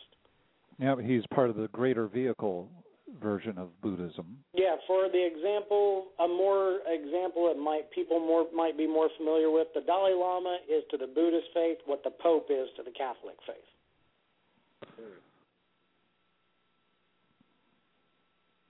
So, very, very interesting that you know some of the simpler things that people missed out there, but I just thought it might be a little fun fact and give us a little interesting trivia for the evening. Yeah, the, uh, a little another little thing. Um, the Japanese they have a saying that uh, uh, what what is it? How's it go? Um,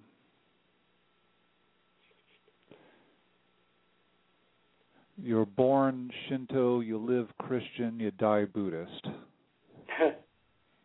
well, you know, I could see there being some type of physi- of uh, philosophical explanation there about the stages of life. You know, who knows? Maybe there's something to it. I think that's how the saying goes.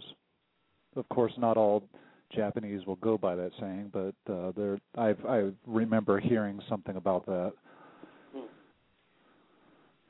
But uh, anyway, that was just something I thought I might throw out there as a interesting little trivia tidbit. But uh, All right. Well, I got we got to move on because we got still got a couple more shows. Like I said, I might have to carry some of these shows on over uh, some of these stories over to Monday because most of them are more entertainment related. But there, uh, if we got time, I'm going to cover the man from Florida allegedly killed his wife and posted the confession and a photo of the body on Facebook. Um, we're going to try to get to that.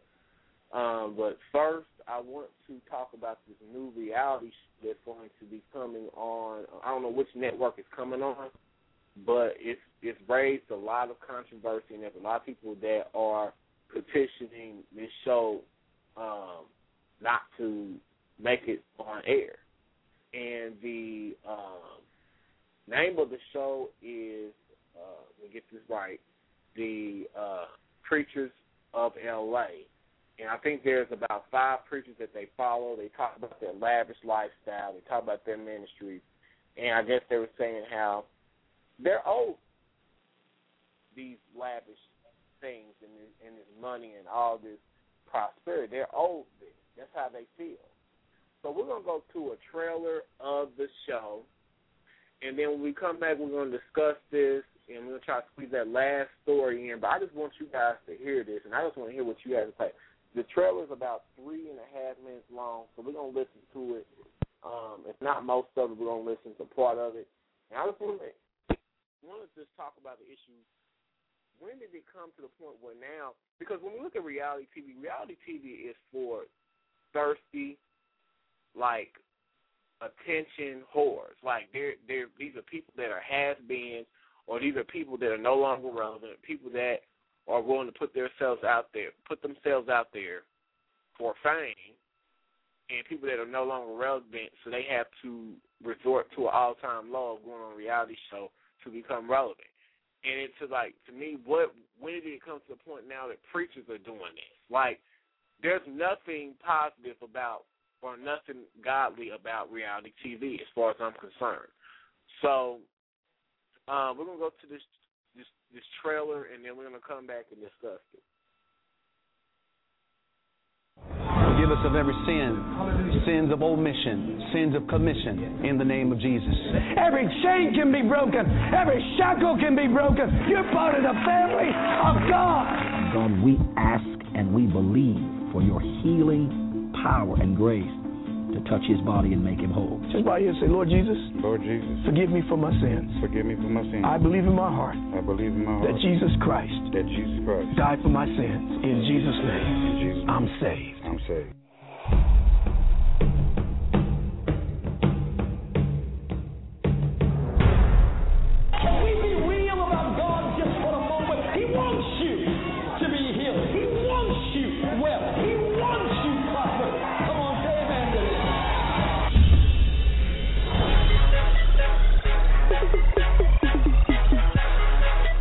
Bishop Ron Gibson. I'm Bishop Clarence E. McClendon. My name is Deitrick Haddon. I'm Wayne Chaney. My name is Jay Haizlip. My name is Noel Jones.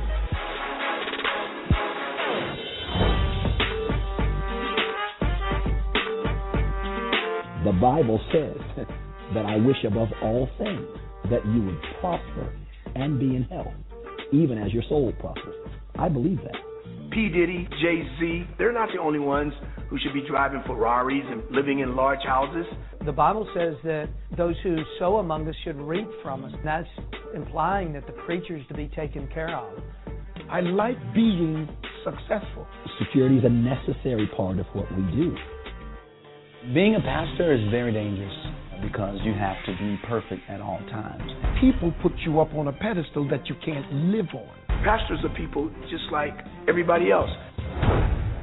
It's all about truth for me from this point on.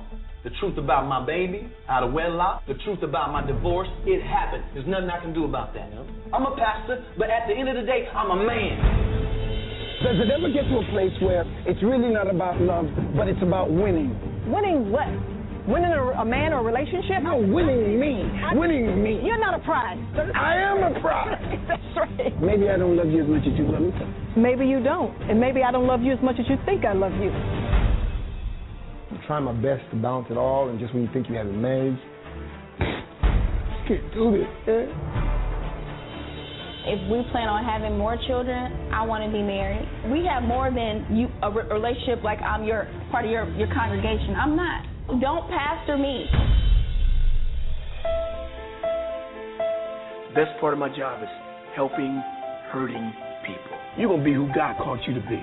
You're a leader. I didn't think it could be, young brothers, until it happened to me. My life has changed.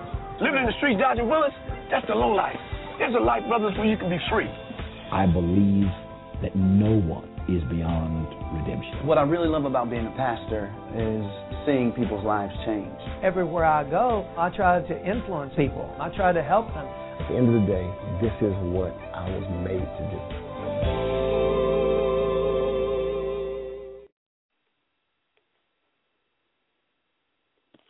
Okay, we're back. Um, I don't know where to start. Um, so much, so much of that in that in that three minute clip just disturbs me. And the the main thing that disturbs me is the sense of entitlement, the sense of uh, I'm owed something, um, and this this sense of arrogance and um, how there's no accountability. I can be a preacher, I can be a man of God, but I, I but, but but but I shouldn't be held at a higher standard. I'm sorry. When you take on that role, I think that you are held at a totally different level because people are looking up to you for spiritual guidance. How can the blind lead the blind if you are blind yourself? And to me, for you to think that you are owed a lavish lifestyle, but yet the people that are more likely uh, contributing to this lifestyle are broke, living paycheck to paycheck, and you're filling their their their their heads and their hearts with these empty promises. You're filling them with these promises that, that you know that are not biblically biblically or doctrinally sound, and for you to feel that someone owes you something and that, you don't, but you you think that you should just live any kind of way, have these kids out wedlock and all this stuff, but you want to preach to everybody else about sexual immorality and everything else, and you're no better. I think this show is sick. I think it does need to be pulled off the air because you, you know. Well, and then again, I think these preachers need to be exposed because one of those preachers I'm going to tell you about him specifically, that uh, Clarence McClendon or whatever his name is, the McClendon guy. He, let me tell you about him. Let me tell you about this snake. He, um, this this happened years ago. He divorced his wife, and then six, about five six days later, he marries another woman. So let's get this straight. Chances are you were caught up in an adulterous relationship while you were married because there's no way that you met somebody in six days and decided to get married. So you were carrying on an affair, chances are, while you were still married, legally married to your other wife. But these are people that they're highlighting on the show. So you know, I, I don't take this show serious, but I think it's a mockery. I, but you know what? Th- This is really what's going on out here. I, You know, I have yeah. a question. If they, and this is a reality show, is it is it based in some type of competition that they have amongst themselves? It's not necessarily most reality. It's not shows are reality. This, uh, my tongue's tied. Just because the show's reality doesn't mean it's a competition. Sometimes reality shows are just following people's lives and just Yeah. seeing. You know what I'm saying? It, it doesn't necessarily mean that they're in a competition. I guess they're going inside and showing these people how they live, how they feel about um, whatever. So I'm thinking the show is based on that, just giving an inside look of their li- their lavish lifestyle, um, where they live, um, their relationships with other people, how they interact, um, a look inside their ministry, and stuff like that. But I don't You know, know. I really how, hope that do, this- How do you feel? How do you feel about this? Do you think this is a good idea, deal, or is this just this? You know, I I think it's a double-edged sword. I mean, you know, like they say about a double-edged sword, it cuts both ways. You know, because I can see where one, I think these people should be shown for the hypocrites that they are, and how that they are basically snowballing their congregation as a leader of their congregation. But on the same token, how disrespectful to the Word of God is it that what they're doing? And how disrespectful is it to the people that are up under these people's ministries? Yeah. Like you, you pretty much feeling that you, like, I got a problem with people saying I'm held at a higher standard. You know, I've done this and I've done that. It's done with. First of all, it's like you bitter. Like, first of all, if you are a man of God and you're out here doing this stuff, then you should be held accountable. You should. Right, and there's a certain. I mean, there's a certain humility and a certain respect that I can give a person that has done wrong things and changed their life. You know, there's a certain amount of humility and respect that can be owed from lessons learned of your past. But to But based on that, continuously be they have not actively doing it, and you're the leader of a congregation, wow. I'm sorry. I really think, and this is the problem with. I think that people take leadership, and I'm just not talking about religion. I just think in general, leadership is just something that people think is owed them. There's not like any price you have to pay. You know, if if everybody wants to be the boss, but nobody wants to pay the cost. And to me, like these people just feel that there should be no accountability. They feel, oh, I'm the, I'm just a man, just like everybody else. But yeah, but you're religious icon. You're supposed to be an example. So how can you sit here and tell me that I'm wrong? How can you sit here and tell me that I need to do A through Z, and you're not doing it? And that's mm. my point about the whole thing. Like, yeah, I don't you, know. I don't know really which way to look at it. I mean, I'm glad they getting are going to get exposed for the stupidity and the hypocrisy, but on the same token, it's insulting. I got a couple things to But say. I mean, here. this is my thing. My reality TV, reality TV has came to a point to where these are fame hungry, thirst. I mean, you know what I'm saying? Attention thirsty whores. I mean, you're really willing to sell yourself out for ratings. You're willing to sell yourself, and a lot of times people that are in general in these um real that that appear in these reality shows, they have nothing to offer.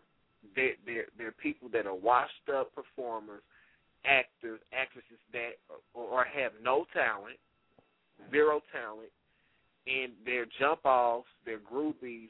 They're they I mean, you know, people go to all time lows on these shows in order to, you know what I'm saying? It, it, it it's nothing good in reality. And don't get me wrong, there's a lot. I mean, don't get me wrong. I I've watched some of these reality shows, but it's just like when you look at the bigger picture at the end of the day, it's nothing good coming out of it. yeah.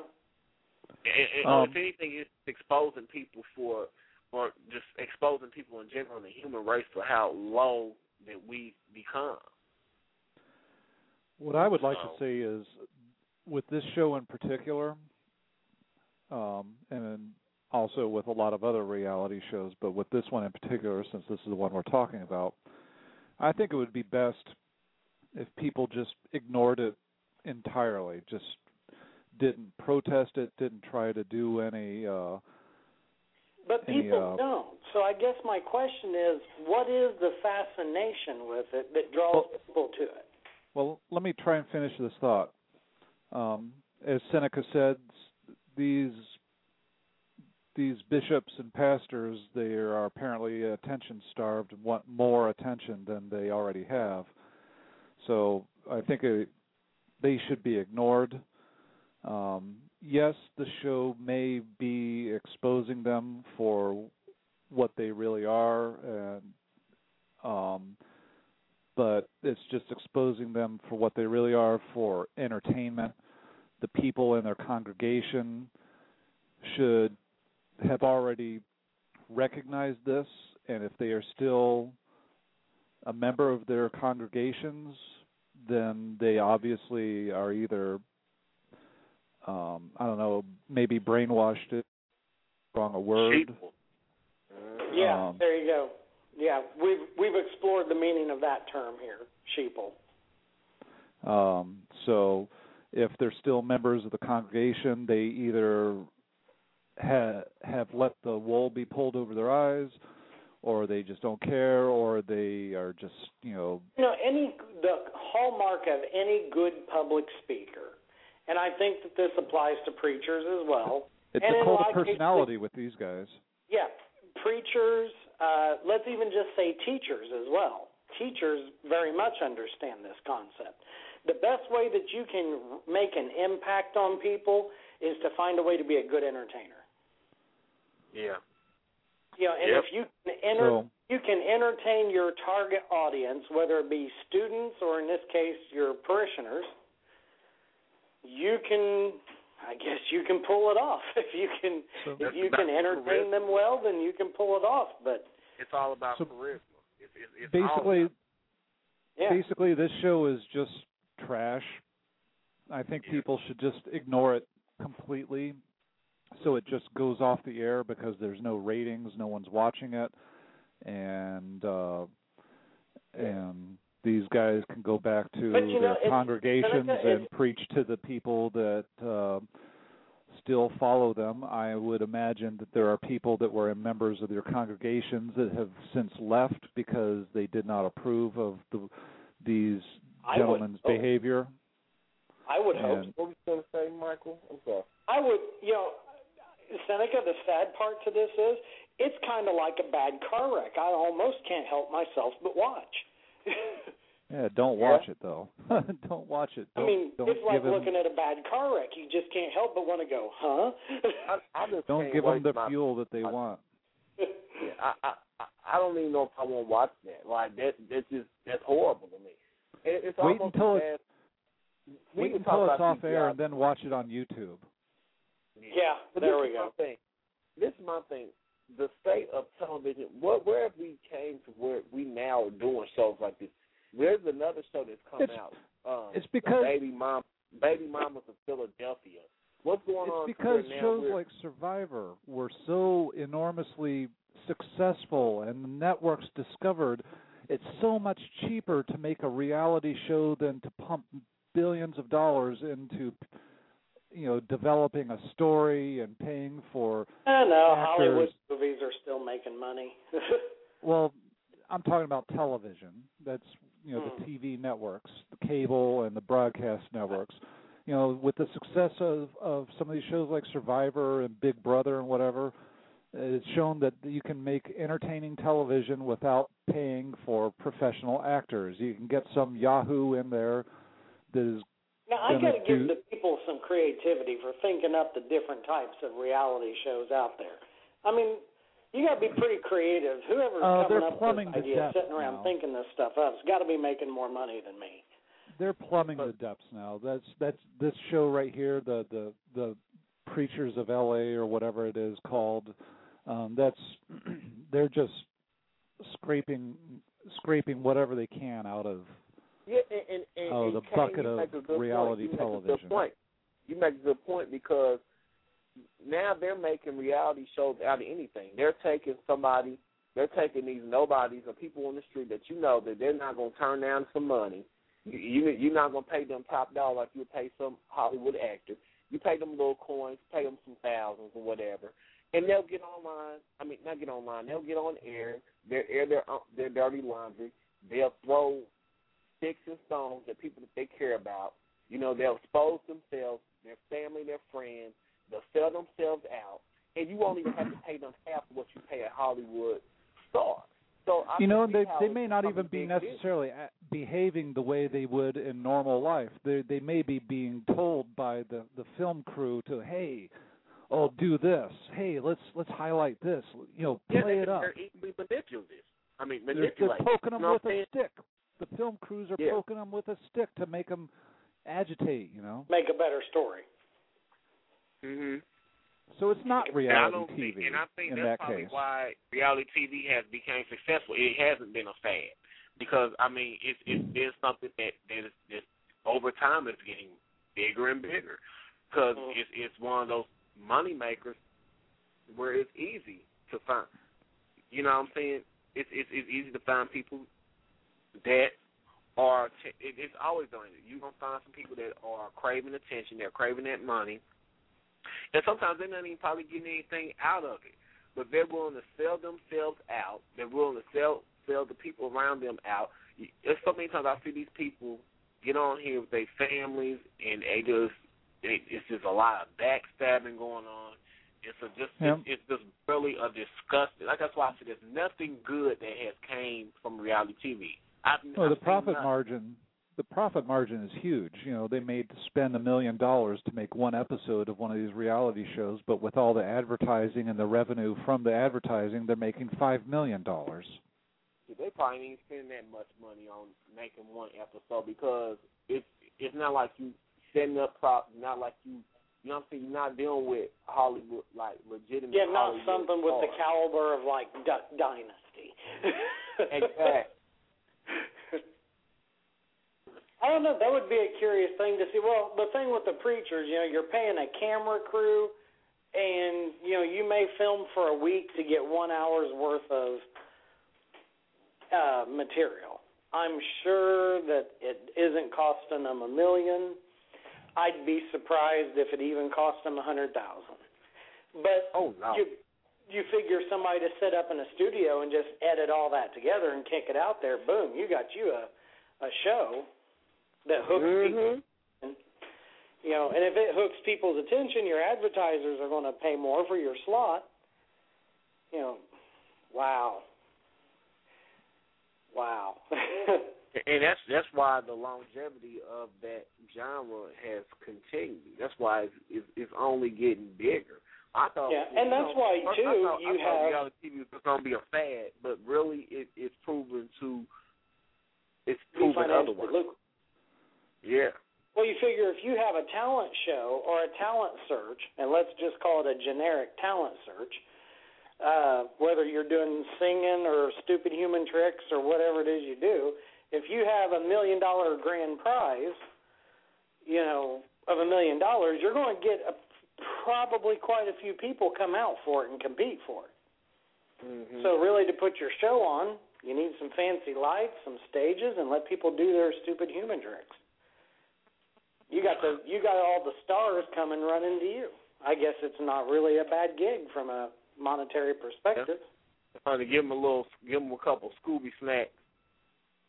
Yeah, know, give them a couple Scooby snacks. They'll they'll do all kind of tricks for you. yeah, you got your contestants running to you hand over fist. They do the show for you. And it's sad that people are lured like that. But I mean, Mhm. we live in a culture now that everybody wants that instant fame. Everybody wants the attention. I mean, you hell, you look at social media, and that, that leads into that story I wanted to get into, which I'm probably saving for next month. But there was that man that killed his wife in Florida, and he posted a, a, a statement online about it and posted the pictures of the woman's dead body on there. And, and it's just like, what is going on with people? There, there's so many people like it is just not reality TV. It's just like even these young people, they get on on these on on these public, they get on these social media sites like YouTube and you and, and, and uh, Facebook. Like there was a story, like well, some of them get on there twerking and dancing and booty popping and and and bending over and busting it wide open like a bag of pork skin. And and and, and my my thing is is like the parents are just like, where are they at? Like, what, how do you not know that your child's doing this stuff? And, and and and what bothers me is you have young people, and this story came out of Chicago about how there was a group of young people. Well, was a guy that lured this girl to a park, and um, you know they was they were they were conversing on Facebook, you know, and he got her to come to this park. And when she met up with the girl, now first of all, you 16 years old. What you doing meeting up with some boy? I'm, I'm gonna say girl was 16 or she was 13, 16. She, anyway, she was a teenager. She was a young girl. She had no business meeting these boys at no park. So she met the boys at the park. Met the boy, and it was a it was two or three other ones there, and they raped her and let me tell you what they did. And this and this is what I'm saying. These people are thirsty. They have to be thirsty for attention. They posted the video of the rape on Facebook. Like who? how idiotic you first of all you making the job of law enforcement a lot easier, which I'm glad you are. But to me, like what where's the disconnect? What what is going on to where you would do that and then post it on Facebook? Like there's just so much and people out here that just want this attention. You, you like you got all these people that record these fights, they put them online. I mean, and you're not getting anything out of it. You're making YouTube richer. You're making sites like World, World Star Hip Hop richer. And, and, and you're uploading all this ratchetness online. Their pockets are getting fatter, but nine times out of ten, uh, at the end of the day, you're going to be exploited. You're going to have to be doing jail time. And these people are sitting back laughing at you. You ain't getting nothing out of that. You you probably get some probation, some fees, jail time, money coming out your pocket while money steady going into theirs. You see what I'm saying? Oh yeah. I don't know how much of it is uh, wanting attention, but I think it's just. it has to be. Um, I'd say I think a it's lot also. of it's gotta be. I think it goes deeper than that. I think it just goes deeper than that. I think it's just. The, Maybe it does. Maybe it does. the culture the culture of social media and everything being online these days i think as people i can't put quite put my finger on it but i think I'm like with you, the example that hey, Senica is talking about is peop- these kids were or these guys were just posting this stuff thinking that oh only only their friends are going to see it and they will approve I, of it. I, I still I don't know. because you deal with people. These people are too. They, they're simple minded. They're simple. yeah they're they're stupid it's but not yeah definitely making it's it more complicated than what it is. It's these people just want attention. They they, you know what I'm saying? Because if it was well about it's the money or stupidity on their side but i think Yeah. societally it goes deeper Mm. I don't know. I don't know. I'm I- I sure there's think- a I think- psychiatrist up sitting up somewhere that's got a thought on it, but I mean, I think it I mean- does have to do with society. I mean, think about it. In level, society today- I, I, I think it's not even as it's not even that deep because you dealing with I people mean- that can't that that, that don't want to think, think deep. Because how can you be a deep thinker? How can you be deeper when you don't even have enough common sense to realize that hey, dumbass, you're putting it on a social media site. well you're putting this out in public. How how you not let's gonna look at it up? from this point of let's look at it from this as far as a societal point of view i'm going to use myself as an example um i don't live in a very good neighborhood occasionally when i see something going some drama going on with my neighbors and the cops get called out if i have my my camera handy i'll pull it out and i'll start recording it. Uh i don't i i rarely put any of that stuff online but i just reach for the camera and start recording. And i have to say i'm guilty of this. So i think this is part of a societal trend. You see where i'm getting at? So in other words, would you say then it's our addiction of being plugged in very possibly i to think it's the just quote unquote media aspect of life? I mean, we've got YouTube, which for the past uh, um, eight or nine years has been training us to post videos online of of all nature, whether it's your cute little pet doing something funny or a music video you made or whatever, to uh, media sites like LiveLeak, where you know you can go and view car crashes, um, you know, battles in Syria, etc.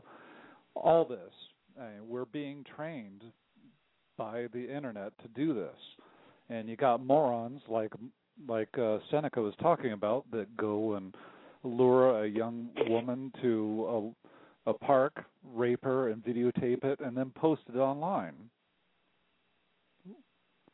And I'm the, here to tell you. the cult the culture of the internet is training us to do this.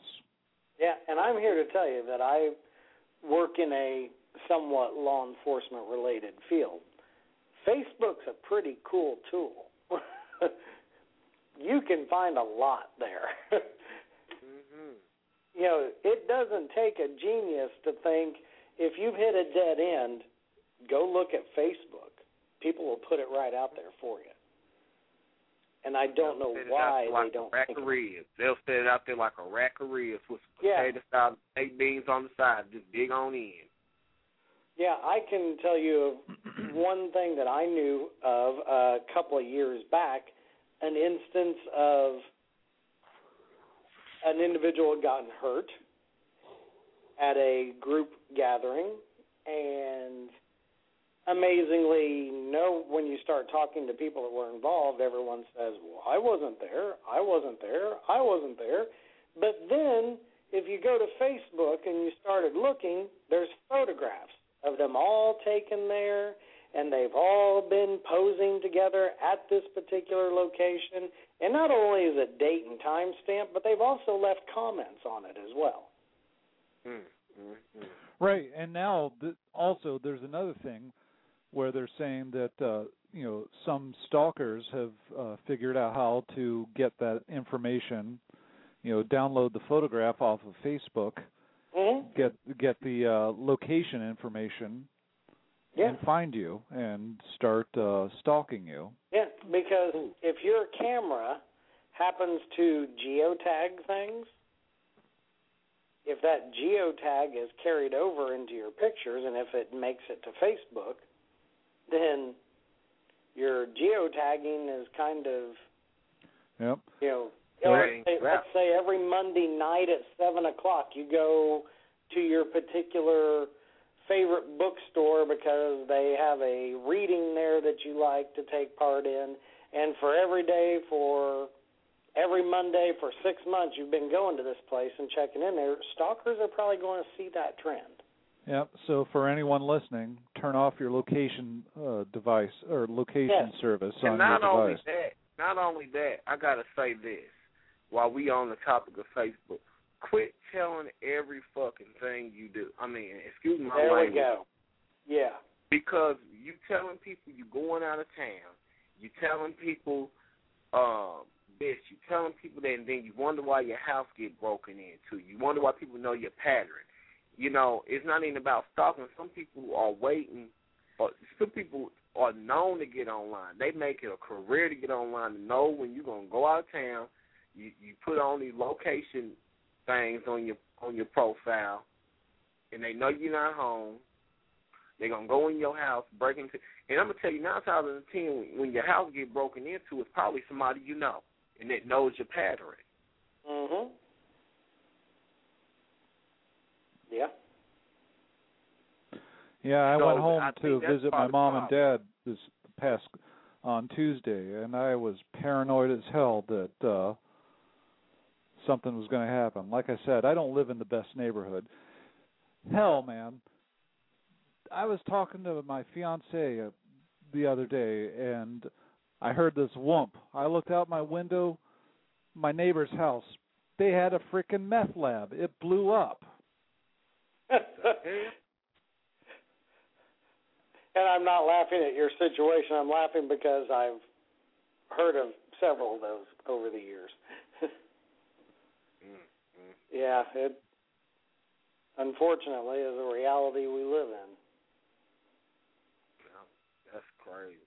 So let me ask you this, just and, and it's just out of curiosity because I just want to know, and I'm pretty sure listening audience will like that never experienced it. What is it like when you are around a meth lab or meth uh, or someone someone that's distributing meth?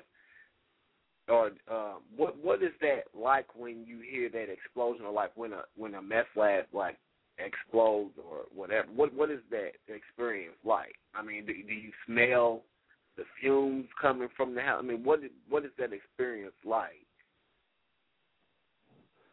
Um, well, leading up to it, I was seeing the people coming and going all the time, Mm. and this was at night. And then I I I heard the whump of the explosion. I looked out the window and I saw a big fireball, And then yeah, there was Mm-hmm. the smell of of all the chemicals. It was all over the place, the chemicals and everything. Mm. And I I can't believe that there was more not more damage done than what was. I think they were just transporting chemicals from the garage to the house or from the house to the garage and they dropped it or something like that. But oh, um eh, yeah, it stank And for like thing is- 24 hours. Eh, that's my thing. If you're gonna put yourself in risk, put yourself in risk. But when you are in a residential area or you are around other people, you putting other people in risk. That's when I got a problem with. If you want to kill yourself, if you want to do that stuff, that's on you. But when other people have to deal with property damage and probably loss of life, that's no telling what how how deep the the, the damages could go, or you know the re, reper, mm-hmm. you know what I'm saying repercussions of that could go. When you're putting other people in dam, I mean in risk, that's when I have a problem with that. Yeah, but they and don't see it that way. They're just at their money situation. Yeah, that's the thing, Senica. They're not thinking about anyone else but themselves. And I think when it gets to that point, I think that people, when, when it gets to the point where you putting other people, this is my thing about drugs. Like drugs, I think that the system is overcrowded with people with drug offenses. But when it comes to a point where you're starting to harm other people through your drug usage and your and the distribution of drugs, I think that you they should throw the book at you, and, and you should have no mercy on you, especially when you're dealing with things such as meth and where it could potentially, like, you know what I'm saying, cause harm to your community. I think, like, literally, I think that there should be no mercy shown to you. Well, I believe That's- Madison that's County has the highest percentage of meth labs in the whole state. Where? Madison County, Uh, no. which is where and- Anderson is.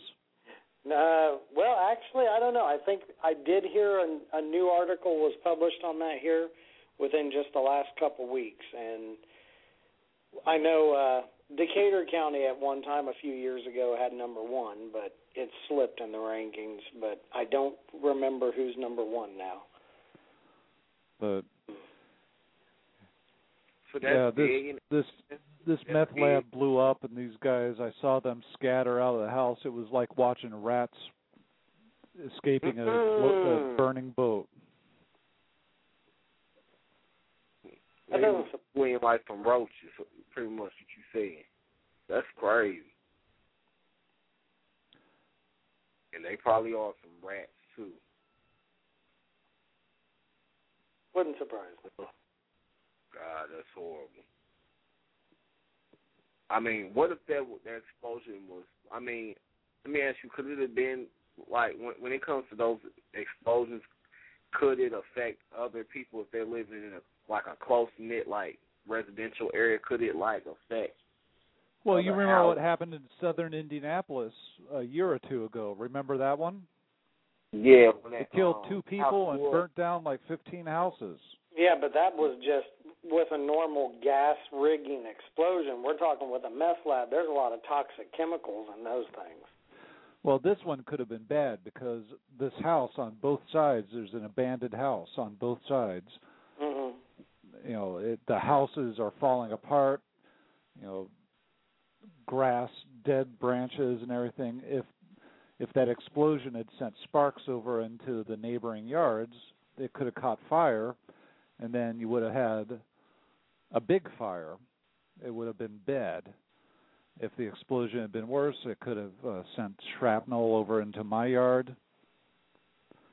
Uh, thankfully, it was just. Uh, I, I'm not sure what. I think it was just the fumes from uh, whatever they were transporting. Uh, Probably uh, caught fire. It was it was a big fireball, but um, the fire burned shortly and then extinguished itself. And then the, the, the fire department and police got here and put everything else out and got everything under control, thankfully. But it was crazy for like about 10, 15 minutes. Yeah.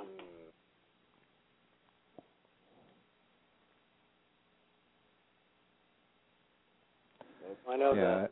I, Just a I'm. I'm moving out of Anderson as soon as I can. I can't say I blame you. Is that bad, Anderson? uh, Anderson sucks. I heard I seen an ad where Anderson PD was wanting to hire a lot of police officers, but the catch is they wanted police officers that had already been through the law enforcement academy and hopefully had had a little bit of experience so they wouldn't have to pay as much money to train them. They could just put them straight to the streets and straight to work. Yeah, Anderson is not a nice city. It That's used my to be. type of mindset. I I see why it's so bad. Yeah. Hey, town, stay down. Mm-mm.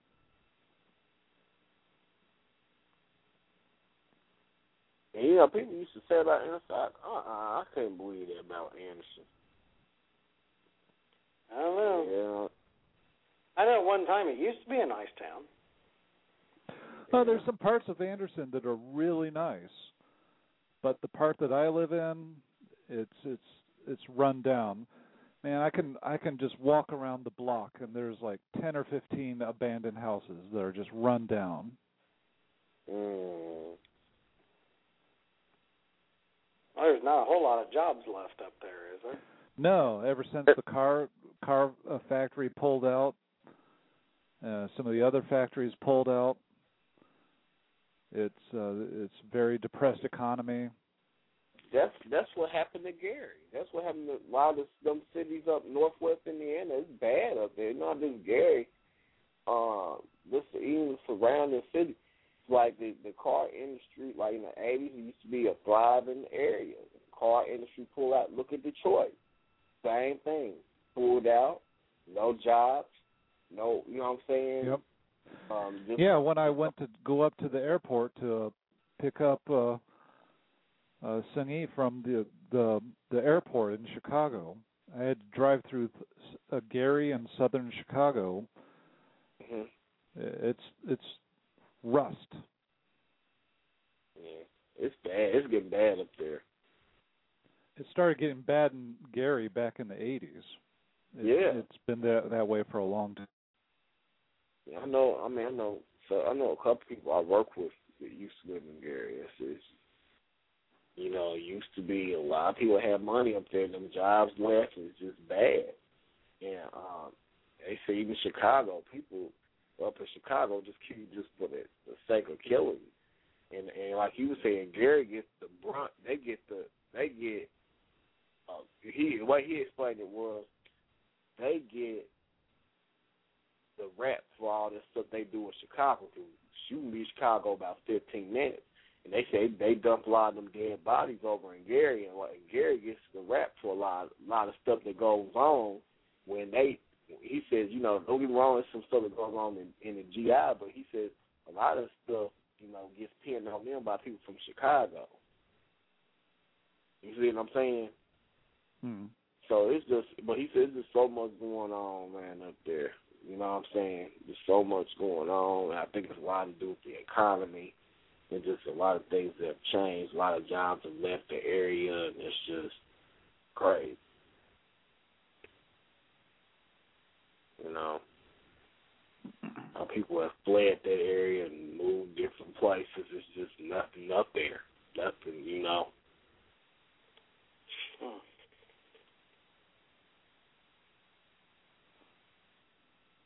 Yeah.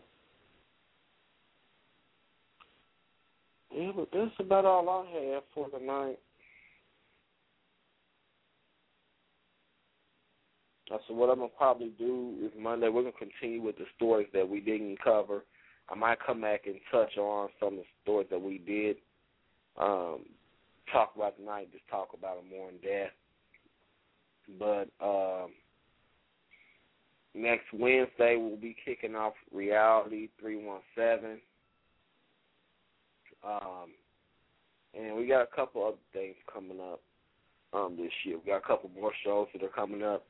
Uh, I'm going to be probably launching a solo show towards the end of the year, probably next year, called Up Close and Personal, where we're going to be just we're going to probably be doing more exclusive interviews. Um, probably interview um, different organizations, different uh, people from around the city. So be on the lookout for that.